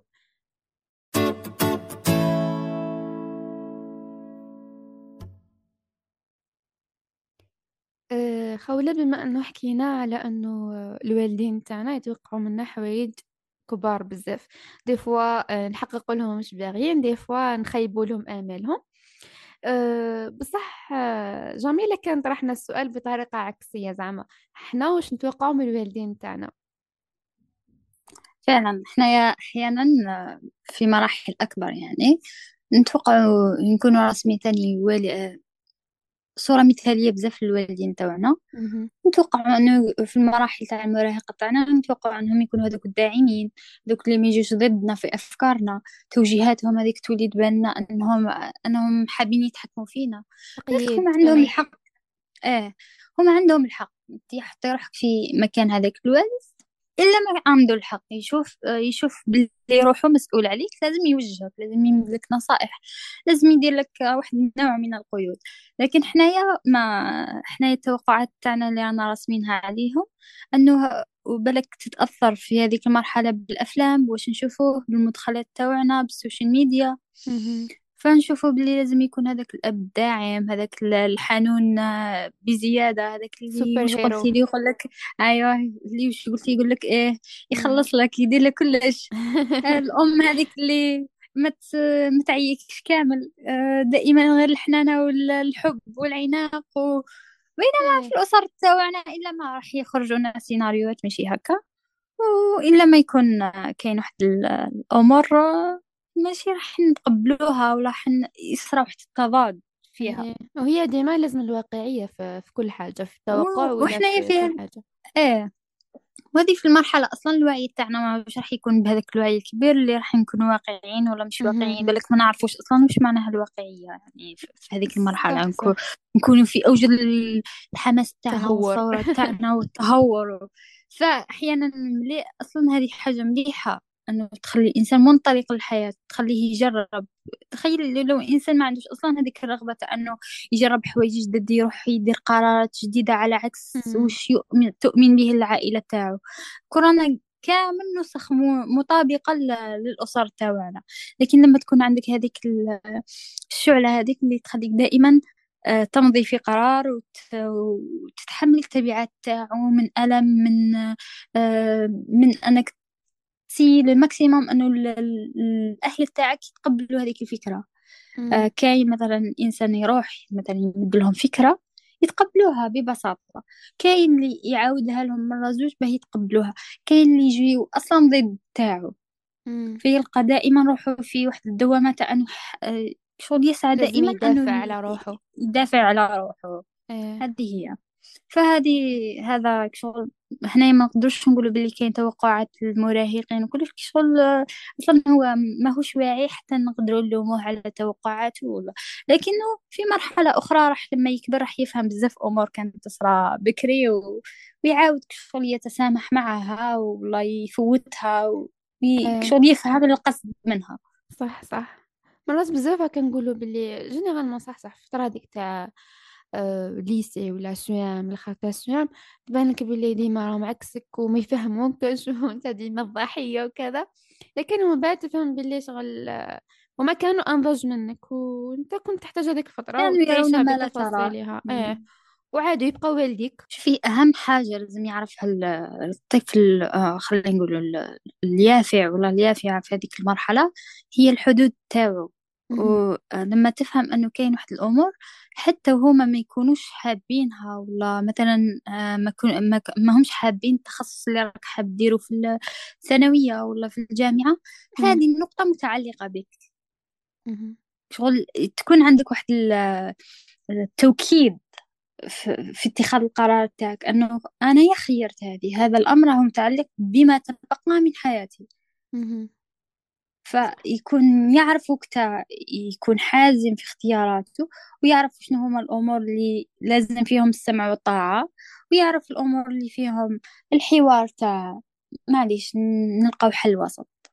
إيه صح. هذه هي لازم يكون واحد النوع من التوازن هكا وهذا على حسب الشخصية ونرجع على حسب التربية ثاني وكو يعني هذوم إيه كامل داخلين في, كلش كلش زعما كل حاجة حكينا عليها من الأول للآخر تحتاج إلى إعادة نظر شغل. ماشي هذه هي. ماشي كل حاجة تديها كيما راهي وحطها ليه خاصك à chaque fois تعاود تشوف à chaque fois تعاود تقول وبالك وبالك هذه اللي ما تبقى شغل اون كلوش مبقطينها ديما. خاطر آه، نبقاو بشر وعندنا بزاف حوايج اللي آه، تقدر ما تصلحش. دوكا تقدر تصلح من بعد. كاين بزاف آه. آه، بهذه الطريقة ومع بزاف ناس ومع بزاف مواقف. فنحتاج فعلا إلى أنه ننتبه لها بعد ما حكينا على جزئية الوالدين وإحنا مع والدينا والدينا معنا أه نروح لجزئية الأصدقاء ولا نوسع شوية الدائرة خارج الأسرة. والتوقع تاعنا من أصدقائنا ولا من الناس اللي ما يقربوا لناش دم صح يقربوا لنا في في في جوانب أخرى يعني فكيفاش حيكون التوقع تاعنا معهم؟ شوفي العلاقات آه، عموما فيها فيها إلا ما فيها توقعات أنت ما تدخلش علاقة إلا وتكون راسم سيناريو نوع العلاقة هذه وكيفاش راح تكون كيفاش راح تكونوا في, في الأيام الجاية كيفاش راح تكون تصرفات نوع التهادي نوع آه، التفاهم كيفاش راح ينتبهوا للتفاصيل تاعو كيفاش أنت راح تنتبه للتفاصيل تاعهم وهذه تختلف. أحيانا تلقى زوج واحد راسم توقعات كبيرة من الآخر والآخر شغل عادي شغل توقعاته عادية مش نقولوا توقعاته عادية. آه، أحيانا مثلا نلقى واحد يخير واحد دايرو كأنه هو صديق الصديق ال number one نانتين oui شغل يتصور منه أنه لازم يدير له هذه وهذه وهذه داير واحد مجموعة من البنود بصح في مخه. الآخر ما على بالوش. والآخر ما على بالوش. وهو يشوف بلي هذو النقاط هما اللي تحدد الطريق ولا المسرى هذا تاع الصداقة والعلاقة هذه وكيفاش حتطور. بينما الآخر كي ما يديرش هذوك الأمور هذاك الطرف الآخر راح يتبان له بلي راهو يتجاهل فيه أنه غير مهتم به أنه بينما الآخر بالك هذوك الأمور أصلا هو ليس معتاد عليهم. هذيك هي نيته هذيك هي نيته بالك ممكن أصلا ما كانش يشوف الصداقة بلي هذيك الصداقه أصلا كانت بهذاك العمق. كان يراها كصداقة بسيطة ماشي هذيك العميقة. فهنايا حاجة عجبتني بزاف في الحصة تاع ياسر الحزيمي كيف تنجح العلاقات. إيه. وبزاف كتب يقول لك هذه النقطة تاع أنه في قبل أي علاقة لازم يكون كاين تعاقد لازم يكون كاين تفاهم. أنا واش راني حاب وأنت واش راك حاب؟ نتفاهموا. أنا يا أنا يا عندي حدودي الحمراء هذه الحدود الحمراء تاعي هذه وهذه وهذه. بالك حدودي الحمراء هي لا تعتبر حدودك أصلا. مم. قيمي وقيمك ماشي كيف كيف. قيمي العليا وقيمك العليا ماشي كيف كيف. فهنا راح يصير التضارب مع الوقت. صحيح. لكن لما نكونوا واضحين ونكونوا موضحين من الأول أنا يوش الدرجة الدرجة تاعك عندي وشنو هي تقييمك عندي شحال آه، درجة القرابة اللي راني نتخيل نفس نتخيل فيها في قلبي ليك وشنو هي؟ ثم راح يكون واحد النوع من الوضوح وهذا اللي يحدد كيفاش راح تصير من الأول. وهذا للأسف حنايا ما نديروهش ونادرا وين تحكم مثلا يجيك صاحب تجيك صاحبتك تقولها أنا عندي هذه وهذه وهذه وهذه. هذيك شغل تكتشف مع الوقت مع التجربة مع العلاقات مع مرور العلاقات تولي تعرف أنت أصلا الواحد في هذه الرحلة راح يتعرف على روحه. يعرف شنو هما الأمور التي لا يتسامح فيها. صحيح. كاين أحيانا مثلا كاين أمر أنت يبان لك بسيط بس أنا يبان لي عظيم. إيه. لا أتسامح فيه. هنا يصرى واحد الخلافات. من هذه الخلافات ما هيش نهاية الدنيا. راح نتعلموا وهذا راح يفيدونا في حياتنا في علاقاتنا الجاية أنه تكون آه، أقوى وأشد وأمتن وأصح صحيح. علاقات صحية أكثر منها. هذا هو المفيد والصح كامل شغل من هدرات التوقع كامل أنه نحافظوا على علاقات صحية مع رواحنا ومع الناس. لأنه... تماما أي دائرة علاقات تخليك غير مرتاح فكاين خلل ما. كاين خلل في توقعاتك ولا توقعاتهم ولا كاين حاجة مش واضحة في الوسط. صح صح. إيه. صح لما أصلا الوضوح هو السر كامل تاع هذا الأمور. الوضوح هو السر السر فيهم كامل. لما تكون واضح وتعلن وأهم حاجة حدودك الواضحة. الحدود هي أهم نقطة. لما الإنسان يكون حدوده واضحة وراسمها وباينة لما ما يتقبلهاش الشخص الآخر ويحاول كل مرة يتعداها فهذا المشكل متعلق به. فلما أنت تكون أصلا راسم حدودك راح تكون مرتاح أكثر. اللي يتحدى الحدود وموضحهم يتحدى الحدود والله الآخر ما تقبلش. أصلا كون أنك خلاص راك رسمت حدود وماش متقبلهم فهذا المشكلة راهو فيه هو. هو مم. لازم يتع... يتع... يتعلم أنه يحترم حدود الآخرين. صحيح. ويحت... وي... ويوضح حدوده هو. مهم. هو كاين نقطة ثاني مهمة. آه، كاينة أيضا واحدة النقطة أنه تصرى في العلاقات généralement في التوقع في العلاقات أنه آه، إنسان يكون معك des fois يكون كريم مثلا. إنسان آه، معطاء ويحب بزاف يعطيك هدايا chaque fois chaque fois chaque fois. من بعد أنت ترسم ذهنيا في راسك باللي السيد هذا راهي كتبت عليه واجبا أنه حيجيب لك يبقى كما حياتو يجيب لك في les cadeaux هو إنسان كريم. donc tellement هو يولي يؤدي في ملي كان زعما ودا فقط تولي عليه واجب. هذا أيضا مشكل كبير خلاص في العلاقات إنه tellement tellement نتوقعوا منهم. ولا سقف التوقعات يعني يكون عالي بزاف. نهار ما يديرش هذاك الإنسان والله ما يجيب لكش كادو يتسمى إنسان سيء وزي بون نحوه من القائمة ونفوتوه. وهي العكس تماما. الإنسان اللي كان يدير فيها إحنا ما كناش فاهمين بلي يدير فيها تكرما ما كنا فاهمين فيها بلي هو واجب عليه. فهنايا اللي خاصنا ننتبهوا للتوقعات ونخفض التوقعات. معليش ما جابش المرة هذه. عنده أسبابه ولا عنده ظروفه أصلا مش لازم عليه يجيب شغل. كما هو هو جاب. ماما أنا ثانيا نجيب ماشي نستنى منه إذا ما جابش نحكم عليه بلي غلطة وكذا. فهذا المشكل يصير بزاف في العلاقات وفي قضية التوقع بين بين الأشخاص يعني. وهذا وهذه نقطة ثانية تكون بزاف كاينة في ال- في العلاقات الزوجية. كاينة. حاجة أيضا كاين كاين العطاء التوقع في العطاء أحيانا الإنسان يمد لك أصلا هو داير سيناريو في مخك بلي راح يدي راح يديها اهتمام راح يديها آه، ولاء راح. يديها هدايا أخرى في أوقات أخرى فهنا ثاني النية النية في آه، في العطاء تلعب دور. هذه ثاني مهم آه لأنه قادر تمد أصلا أصلا مديت به تدي. من, من الأول مخك هكاك راسم توقعات وسيناريو. أنا لازم نهدي ون... ونواسي باش ندي. وهذا أصلا تلقاه في علاقاتنا الاجتماعية. آه يروحوا يباركوا به أصلا يستناو يباركوا يباركوا لهم. تولي تكون علاقة دين ماشي ماهيش عطاء تاع حب. تاع دين تاع نمدلك ومدلي. إيه فعلا. شفتي؟ هذا الشيء شغل ما في العلاقات الصحية ما خصش يكون زعما إنه بهذه الطريقة تاع إنه ما لك تمدلي في الحين ولا حاجة شغل آه كيفاش نقولوا المعروف يرجع يرجع بشكل أو بآخر عند الإنسان الحر. الانسان يشم روحه ويعرف باللي هذا الإنسان حقه عليا وبلاصتو كبيرة وكذا يعطي بلا حساب ويرد بلا بلا حساب لأنه عطاله ولا كذا.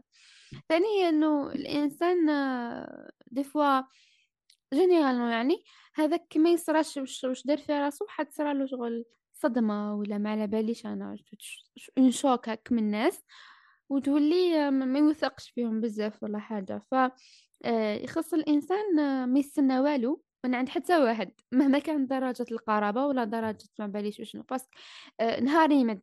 أكيد راح تفرح بصح النهار ما يمدش. ماشي حتصرى لك un choc خاطر استنيت وما جاتكش. صراحة خايبة وشغل ما يعجبكش الحال باينة. فعلا. فهذه النقطة قلناها في العلاقات مع الآخرين نروحوا. هذه مع الأصدقاء نروحوا مع في المرحلة تاع الخطبة والمرحلة تاع الزواج. لما حنايا لما يجي الخاطب يروح يكون تكون المرأة ولا هو ولا هي راسمين واحد التوقعات تاع شريك الحياة تاعهم. فلما ما يكونوش واضحين في التعبير على هذوك التوقعات راح تصرى هنايا ال- ال- الأخطاء وتصرى المشاكل. صح. مثلا هو متوقع لازم تكون عندها صورة صورة مثلا عنده لازم تكون مرته تنظ بكري هي اللي طيب ما تخدمش. هذون أمور آه متعلقة به. دوكا صح ولا ماشي صح هذون هو يشوفهم هكا. مم. يكونوا خطأ. نهار هو يروح الإنسان ويتلاعب ويبدي أنه يتقبل وكلش ومن بعد وشنو يدور.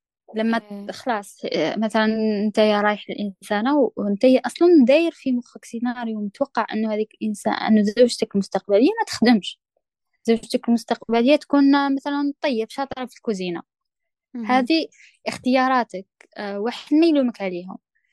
لكن أنك تروح الانسانه خدامة وتقول لها عادي وإنسانة بالك عارف بلي هي أصلا تصارحك بلي ما عندهاش في الطياب ولا ما هيش متمرسة لهذاك الحد.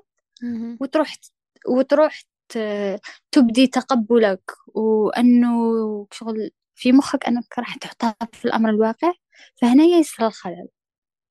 صح صح. هي- هاد المشكلة. وهذه هذه مشكلة المجتمع تاعنا. آه بزاف بزاف من المجتمع تاعنا يديروا هذه الخطوة تحسب لهم شطارة لكن للأسف تخيلي أنه أنه أسرة كاملة بنيت على الخداع. كيفاش راح تكون؟ المرأة تحس بهذاك الطعم تاع الخداع. يا راح تطلق لأنه أصلا ما هيش متقبلة هذاك الوضع لأنه ما هيش الصورة اللي خ... رسمتها في مخها على روحها بعد الزواج. وهذا من حقها. حقها لأنه طبيعي. توقعاتها واقعية هنايا دخل واحد العامل آخر آه، مع التوقعات هو الخداع مهم. هو راهو داير توقعات بصح راهو يخادع في نفس الوقت.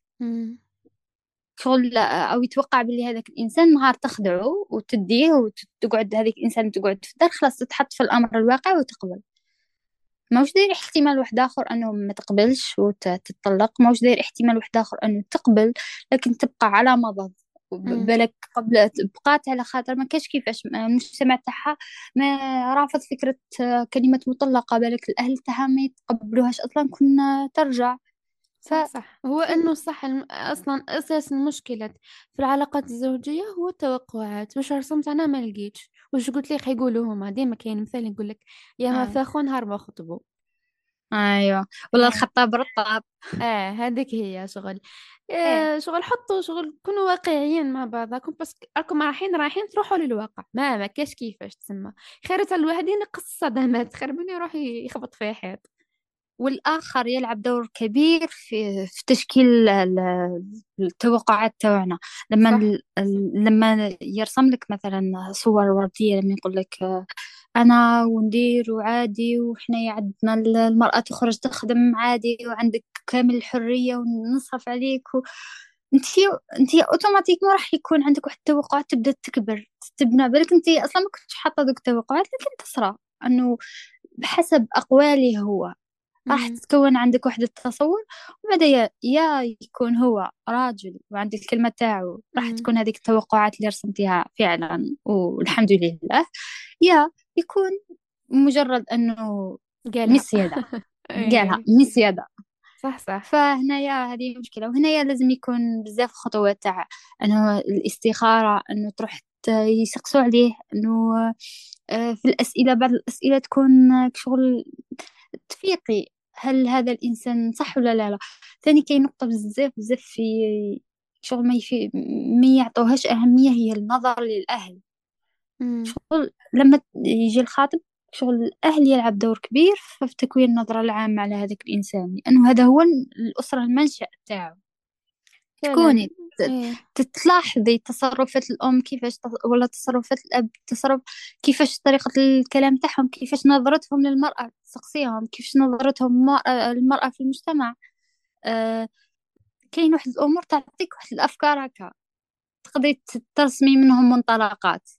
وثاني كاين واحد الأسئلة لما تسأليهم الخاطب راح تفيقي إنه كاين تناقض مم. كاين حاجة متناقضة أنت يستحيل واحد يقول لك آه نسكنوا وحدنا وهذاك هو لابي تاعو يا ربي آه، ما, ما توصلش ولا ما تلحقش شغل. ويرسم لك واحد الأحلام ورديك شغل تكوني واقعية في مخك صح صح كاين اللي يكون مثلا عاميها الإعجاب وهنا مشكلة الدهشة والإعجاب ثاني تعمي وتخليك تعيشي في واحد الوردية وهذيك الوردية تخليك تطلعي واحد التوقعات وترسمي واحد السيناريوهات وتعتبري روحك انت هي البطل الخارق الذي يستطيع التغيير وثاني كاين نقطة أخرى هي الانطلاق من مم.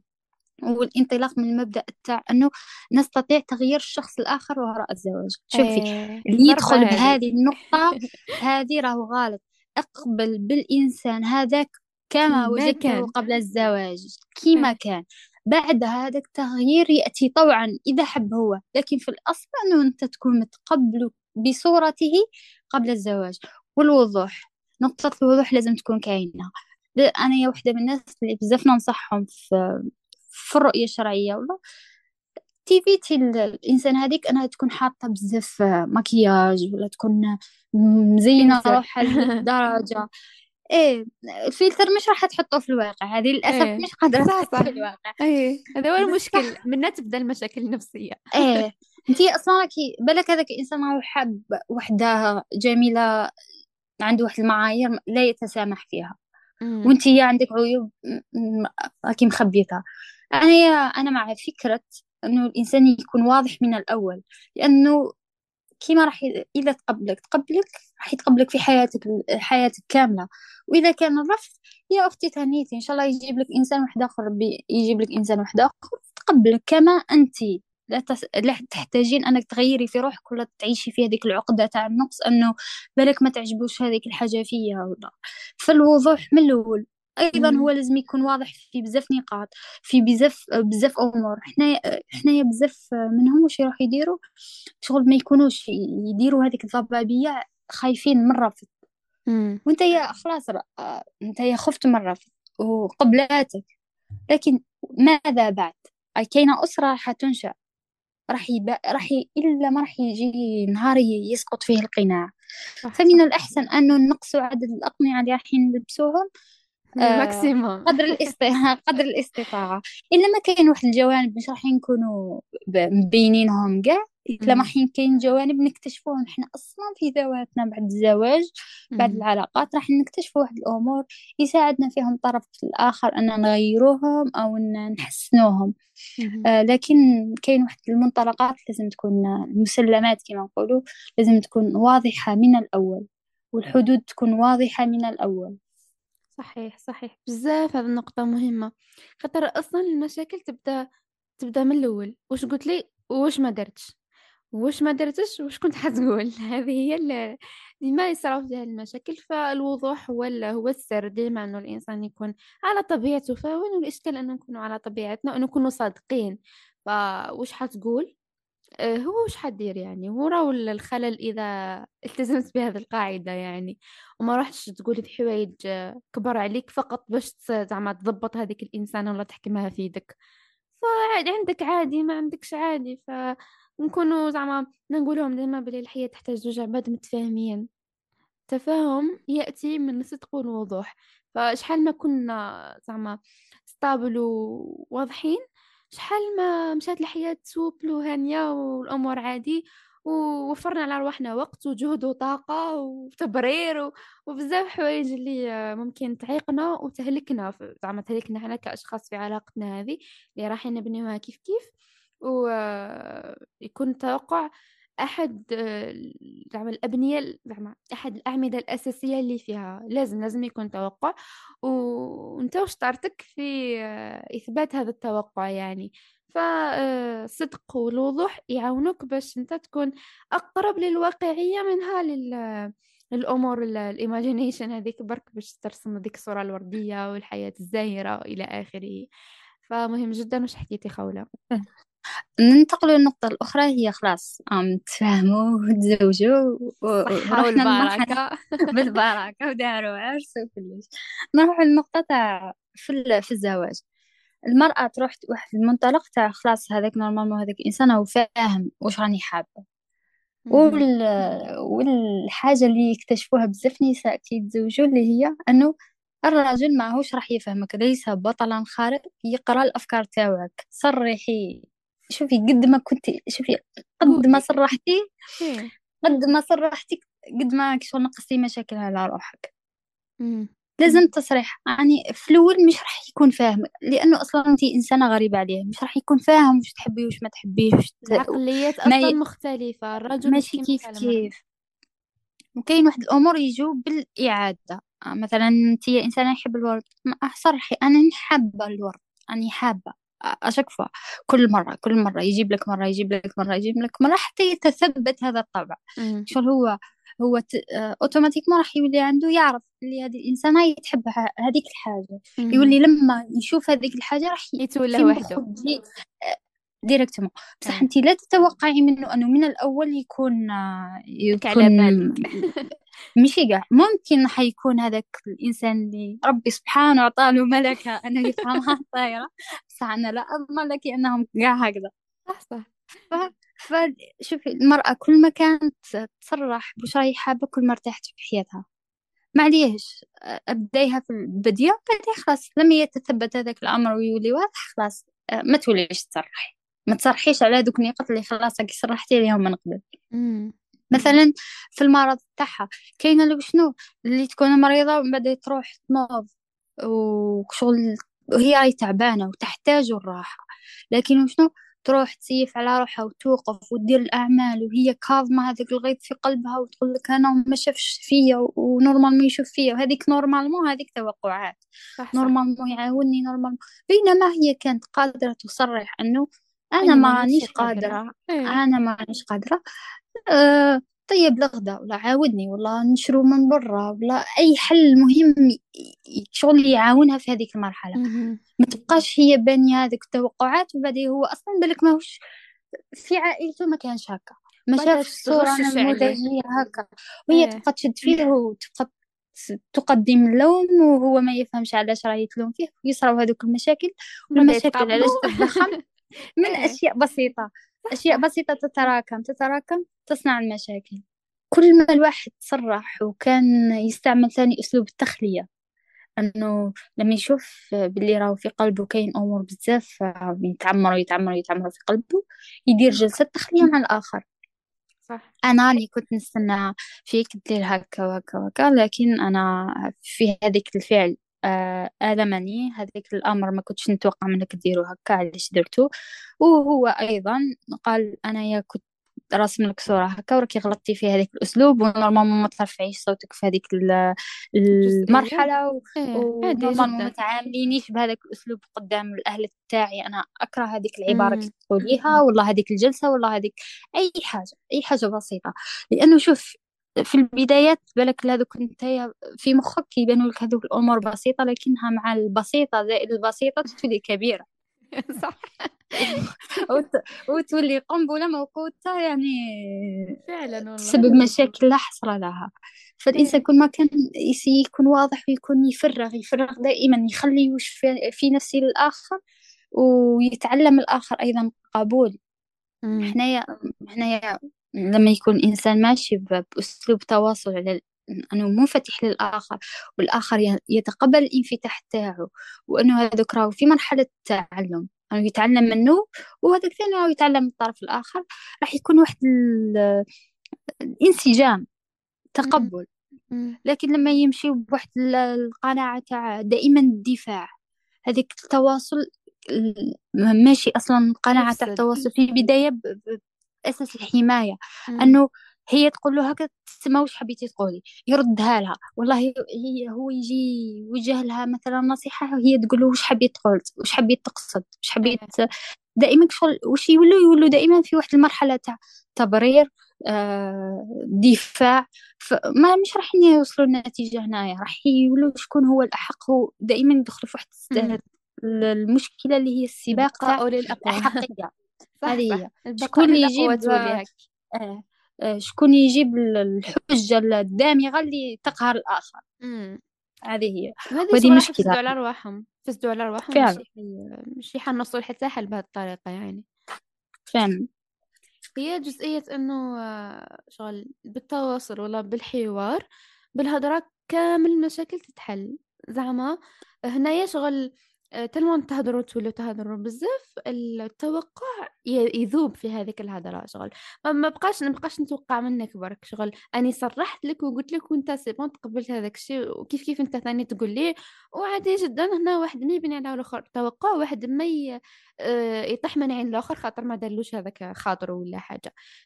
أنا كاينة نصيحة نقولها للمقبلات على الزواج والله للمتزوجات شوفي إيه. صرحي وصرحي وصرحي وصرحي وإن شاء الله تثبت. ان شاء الله. سمار يعني صعيبة ما كان له ما كان له تبقاي ديري في هذوك التوقعات هذوك parce que مش راح يخرجوك. آه، تاع ومنا normal لا لا تاع normalement يفهمها طايرة ما كاينش يفهمها طايرة هو عنده مشاغل. شوفي طبيعة الرجل أنه يشوف ال- الأمور الكبيرة هو ما يشوفش هذوك التفاصيل تفاصيل الصغيرة بزاف. إيه. إيه. حنا نشوفوا هذوك الأمور. فلازم يكون كاين واحد التفاهم بيناتنا. ما فاهمين الأدوار زعفانة زعما. شغل هكا. زعما ما بليني زعفانة هما هكذا الأزواج بيناتهم. المرأة ديما آه تكون زعفانة وهي على بالها بلي زعفانة بصح ما على بالو. وفي بالها الناس كامل على بالهم. هنا. المشكل أكبر في التوقعات. وكاين حاجة تانية مهمة هي أن الإنسان يسعى دائما تثقي في روحه. آه لازم الإنسان دائما ي- يسعى مهم. يقرأ يبحث يشوف حصص.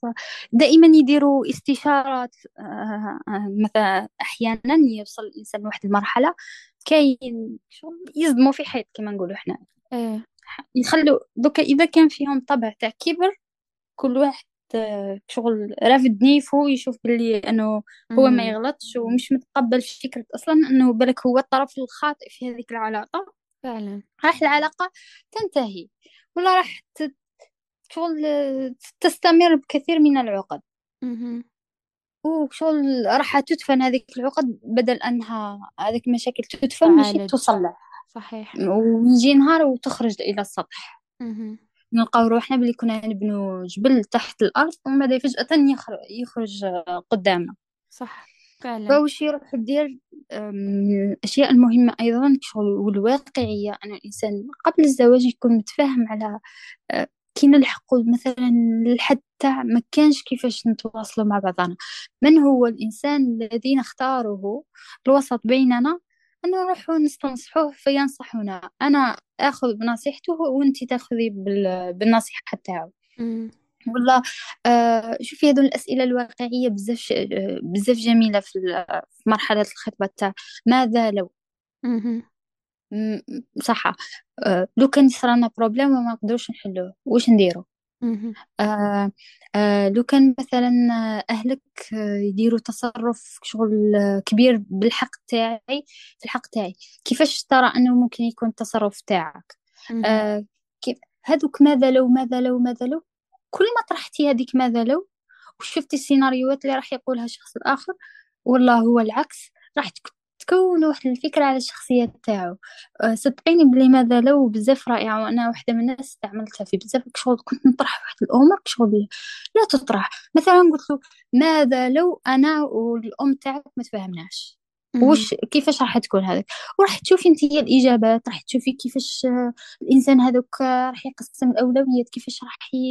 يقول لك كيفاش راح نلقى حل شغل تلمسي فيه كيفاش راح يتعامل مع المشكل آه، طريقة التعامل مع المشكلة راح تلمسيها فيه. مش مم. بالضرورة أنه هذيك ماذا لو راح تصبح حقيقة إنما ممكن تصبح حقيقة. تقربي للواقع أكثر بماذا لو آه فعلا. تمام هذه مليحة. وترسم لك الصفة تاع الشخص الآخر بطريقة أو بأخرى يعني. مهم. رائع. يا حبيبي آه. الخبرة. الخبرة والاكسبيرينس مع أصحاب المجال.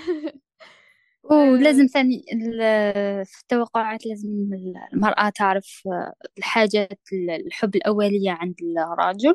ولا الرجل يعرف الحاجات الحب الأولية عند المرأة آه كاين كتاب بزاف شباب هذاك تاع الرجال من المريخ والنساء من الزهرة. هذاك كتاب أنا أنصح به وأرشحه بامتياز يعني فيه بزاف أمور تفيد. واقعية ورائعة وجميلة آه أول حاجة لازم نفهموها هي يفهمها الرجل والمرأة في هذه المرحلة هي حاجات الحب الأولية عند الطرف المقابل. آه وشنو هي حاجات الحب الأولية عند المرأة وشنو هي حاجات الحب الأولية عند ال- الرجل؟ اللي راهو ذكرها الكاتب في هذا الكتاب. يقولك أنه كاين آه، 12 حاجة مقسمة ستة عند الرجل وستة عند المرأة. وشوفي سبحان الله كيفاش ال- الأولويات تاعهم آه، مختلفة. لكن هذا لا يعني أنه وجودها. في طرف غيابها في الطرف الآخر. آه، طبعا كاين طبائع مختلفة فممكن راح يكون ال- الترتيب تاعها مختلف لكن في العموم هذا هو ال- المتداول. يقولك هي أهم حاجة عندها يعني نمبر وان عندها هي تبحث عن الرعاية. بينما أول حاجة عنده هو يبحث عن الثقة. ثاني حاجة عنده هي تبحث عن التفهم. في المقابل هو يبحث عن التقبل هي تحوس على اللي يفهمها ويحوس على اللي تتقبله. آه هي تبحث عن الاحترام وهو يبحث عن التقدير وهي تبحث عن الإخلاص وهو يبحث عن الإعجاب. هي تحب يكون مخلص لها. وهذا وش يحسسها أنه آه أنه عندها قيمة وهو يبحث عن الإعجاب. تكون معجبة به فهذا راح يزيد من تقديره لذاته اوتوماتيكلي هي تبحث عن التصديق وهو يبحث عن الاستحسان. وهو هي تبحث عن الطمأنينة وفي مقابلها هو يبحث عن التشجيع. فشوفي كيفاش الميول تاعهم مختلف. هنايا هنايا حبيت عليه حبيت نذكر هذو النقاط. أحيانا لما نقراو كتب ولا نسمع حصص ولا راح تنفتح عندنا مدارك جديدة ومعارف نكتسبوا معارف جديدة راح تعلمنا كيفاش نتعاملوا مع الطرف الآخر كيفاش راح نتعاملوا مع حياتنا كيفاش راح نصحوا الأخطاء تاعنا. الإنسان راهو في رحلة تغير دائمة. آه أنا دايما نسميها شغل الإنسان يكون دودة قز ومن بعد يدير هذيك الشرنقة تاعو يبقى يتغير ومن بعد يولي فراش في مرحلة من مراحل حياته. فمليح الإنسان يبني واحد الشرنقة هكا مرحلة كي ينعزل فيها شوية يتعلم فيها يبحث فيها يجتهد فيها شوية أنه يطور روحه ويصنع يصنع نسخة أحسن من ذاته وهذا صحيح. أهم حاجة والإنسان اللي أنه... قابل للتطور آه إنسان صح يعني يعول عليه. علاه دائما شغل معليش أنا غلطت فيها دي خلاص الخطوة الجاية نطورها نصححها يستعرف إيه يستعرف. نصححها إيه. ونمضي. صح الإنسان اللي فيه كبر في ذاته هذاك شغل يبقى يخادع في نفسه. وأكبر مشكلة وأعظم مشكلة, مشكلة مع هي الخداع النفس. يعني تقدر تخدع الناس بصح نفسك لما تخدعها راح تضيعك. صحيح وهو كذلك. هي أصلا هذا أكبر المشاكل اللي نطيحوا فيها إنه الإنسان ما يشغل ما يستعرفش باش باش غلط ولا هي الحاجة اللي ناقصاته باش يخدم عليها ويحسنها باش تكون العلاقة بينهما علاقة شنو نقولوا إحنا صحية أكثر يعني. كان. آه كنا حكينا في الحلقة كما كانت معنا خولة وأمتعتنا بزاف معلومات أنا كان بقى ساكتة مرة ثانية قاعدة نستفاد. آه بزاف نقاط مهمة ورائعة بزاف وربط ربطتنا بين توقعات في بزاف محطات ابتداء من علاقتنا مع ربي سبحانه كيفاش خاصها تكون إلى علاقتنا مع أنفسنا علاقتنا مع الآخرين واللي فصلنا فيها بزاف ودات وقت بزاف في أنه نحكي مع على أساس الوالدية كيفاش تكون مرحلة العلاقات العامة المفتوحة العلاقات الخاصة تاع الزوج والزوجة. فكامل الأمور مبنية على أمور فعلا نستحقوها في حياتنا يعني وموضوع توقعات نشوفه بلي موضوع واسع ومدي جزء كبير كبير في حياتنا في كل خطوة يعني. أي ما كانش علاقة بلا توقع وما كانش إنسان موشي دار توقع في راسه لأي خطوة كانت. فشكرا لخولة على هذا عفوا. على هذه الفائدة بزاف. أمتعتي أمتعتينا فعلا. أنا استمتعت معك يعني صراحة. على بالي بلي راح يسمعنا شوفي هذه أول تجربة وكانت عفوية فعلا. لكن الحمد لله كان هذه كانت أسرة يعني. صح فيها العفوية. صح صح إيه مليحة بزاف. آه إنه تكون كاينة هذا النوع من النقاشات المليحة أصلا الفائدة تكون فيها أكبر لأنه كنت نشوفوا باللي في نقاشاتنا العادية نستفادوا بزاف. فإحنا نحوسوا على أقرب مصدر زعما واقعي وقريب لينا إحنا باش نستفادوا منه كيف كيف هذا النوع من البودكاست يعني. هو صراحة خولة قالت لي في البداية إنه آه ما نطولوش فيها أنا, أنا أول مرة نسجل نحسم. رانا سجلنا لكم قريب ساعتين من المتعة والفائدة. شوفي كاين واحد الأمور راني حابة نضيفهم إيه. فقط في الأخير. آه مانيش حابة نكمل بلا ما نذكرهم. هي شوفي توقعاتنا آه لما إيه. نعرفوا بلي أنه الشخص الآخر أيضا عنده ممكن أنه يخطأ. وأنه إنسان كيما حنايا ثاني حنايا ناس هو إنسان وطبيعة الإنسان هو الخطأ راح نتعلموا أن نتسامحوا مع الأخطاء تاعو نتقبل فكرة أنه خطأه لا يعني أن هذا الشخص شرير. هذا طيب يحدد كما قلنا هذا يحدد تعاملنا معه. يعني اسكو. هذا الخطأ.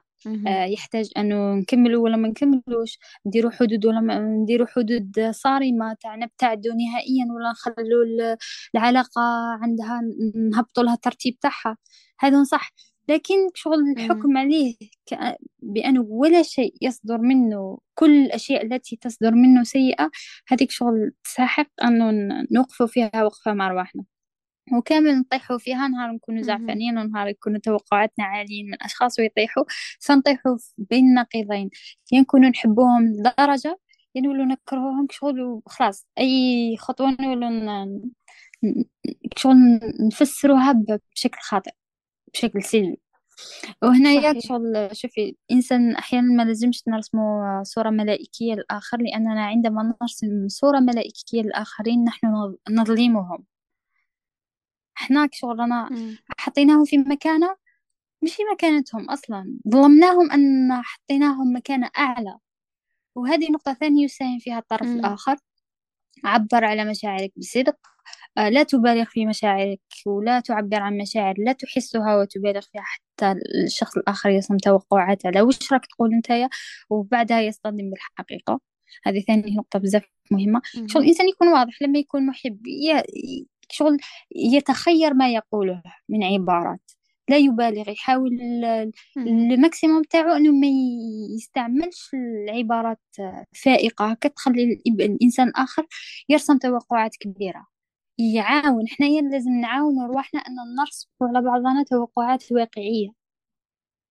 و... ومن ذاك الإنسان يعاود يراجع مع الطرف الآخر ماذا تتوقع مني؟ ماذا أتوقع منك؟ كاينة حاجة أخرى ثاني. باه نتجنبوا علاج تأثير آه، باه نتجنبوا تأثير توقعات الآخرين علينا لازم نتعاملوا بالتجاهل. تجاهل الثناء وتجاهل النقد. إذا كان النقد يعني. نقد غير بناء فنتجاهلوه إذا كان ثناء مبالغ فيه أيضا فنتجاهلوه والثناء هذا بزاف لي زانفلونسر اللي يطيحوا فيه ولا المشهورين. أنه تلقاهم يثنيوا عليهم بواحد الطريقة حتى ي... شغل يبنيوا لهم لهم الغرور تاعهم حتى مم. ومش مليح الإنسان يروح يكبر من الآخر ويبقى يثني منه. يمدحوا بقدر هذاك الأمر اللي داروا آه كاين حاجة واحدة أخرى مم. أيضا اللي هي أنه كل مرة نراجع توقعاتنا نعاود نقعد مع بعضنا ونراجع توقعاتنا. أيضا كن مع من يشبهك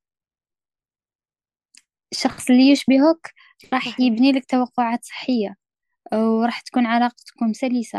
ما فيهاش آه، هذيك المشاكل ما فيهاش هذيك الانقباضات ما فيهاش هذاك التعب. آه، أساس العلاقات هي الراحة. دائما أساس العلاقات هي الراحة.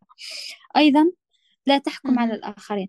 آه، الواحد يسي قد ما يقدر أنه أحكامه على الآخرين يقللها شوية. ما يصنعش. ملائكة. وقلت هذه في النقطة الأخرى أنه يحكم عليه بلي هذاك الإنسان رائع جميل وما يخطئش وهذاك كل شو بعدين لما يخطئ يطيح من عينه.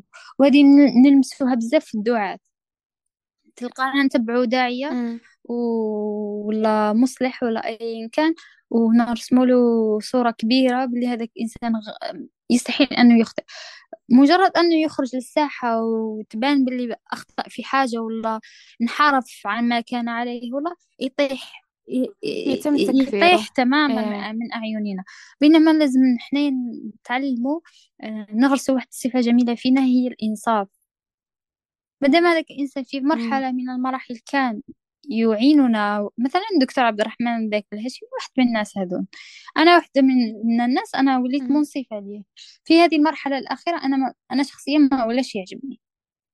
لكن من قبل أنا أنصح به وما زلت أنصح به وما زلت أرجع بزاف الحصص تاعو. هكا الإنسان شغل. يعلم روحه الإنصاف؟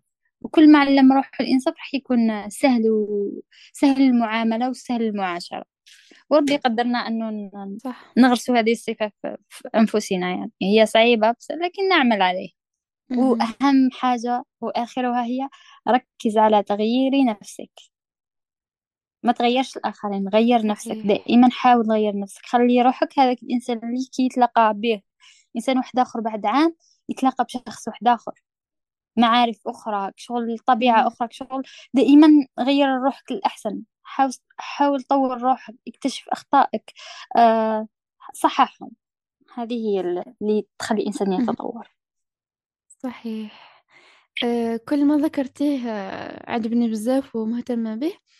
وفي جزئية أنه كي حكيتي على التسامح مع الآخر ولا زعما نسمحوا للآخر أه كنت حكيتيها مع أنفسنا. فالإنسان لما يوالف أنه يسامح نفسه على أخطائه فهو بالضرورة راح شغل يطبق هذا التسامح مع نفسه على الآخرين أيضا. لكن جنرالمون تلقى الإنسان اللي ما يسامحش نفسه هو اللي عنده مشاكل في الغفران الآخرين. ونقاط كامل حكيتيها جدا مهمة فقط هذه حبيت نزيد نأكد عليها أكثر لأنه آه، نحتاج أنه ن- نتوله لها باش تكون علاقاتنا أكثر صحة وأكثر آه، واقعية. شكرا على كامل هذه ال- الهضرات وهذه ال- الإفادة الهي بزاف آه، ولا غير عجبني الحال بزاف. وإن شاء الله آه، تكون آه، زعما الفائدة هذه وصلت صح صح إلى قلوب جميع ال- الناس اللي يسمعوها. آه، خولة إذا عندك كلمة أه شكرا ختامية لك أنك شغل أجبرتيني أني ندير هذه الخطوة. اللي ممكن ما كنتش نديرها بلا بيك بين قوسين. فما عنديش الحماس. ن- نشارك في بودكاست أو أنا ندير بودكاست أنا أصلا التسجيل الصوتي ما أنا ما نحكيش بزاف بالهاتف وما نبعثش بزاف تسجيلات صوتية إلا مؤخرا اللي دخلت هذه العادة ل- لروحي فكشغل خطوة كشغل. صح خارج الـ comfort zone تاعي. جريئة. خطوة جريئة. إن شاء الله تكون مفيدة يا أي رب إن شاء الله. إن شاء الله. نشوفك إن شاء الله أنت في إن شاء بودكاست الله ما تدري ممكن. تنفعينا. إن شاء الله.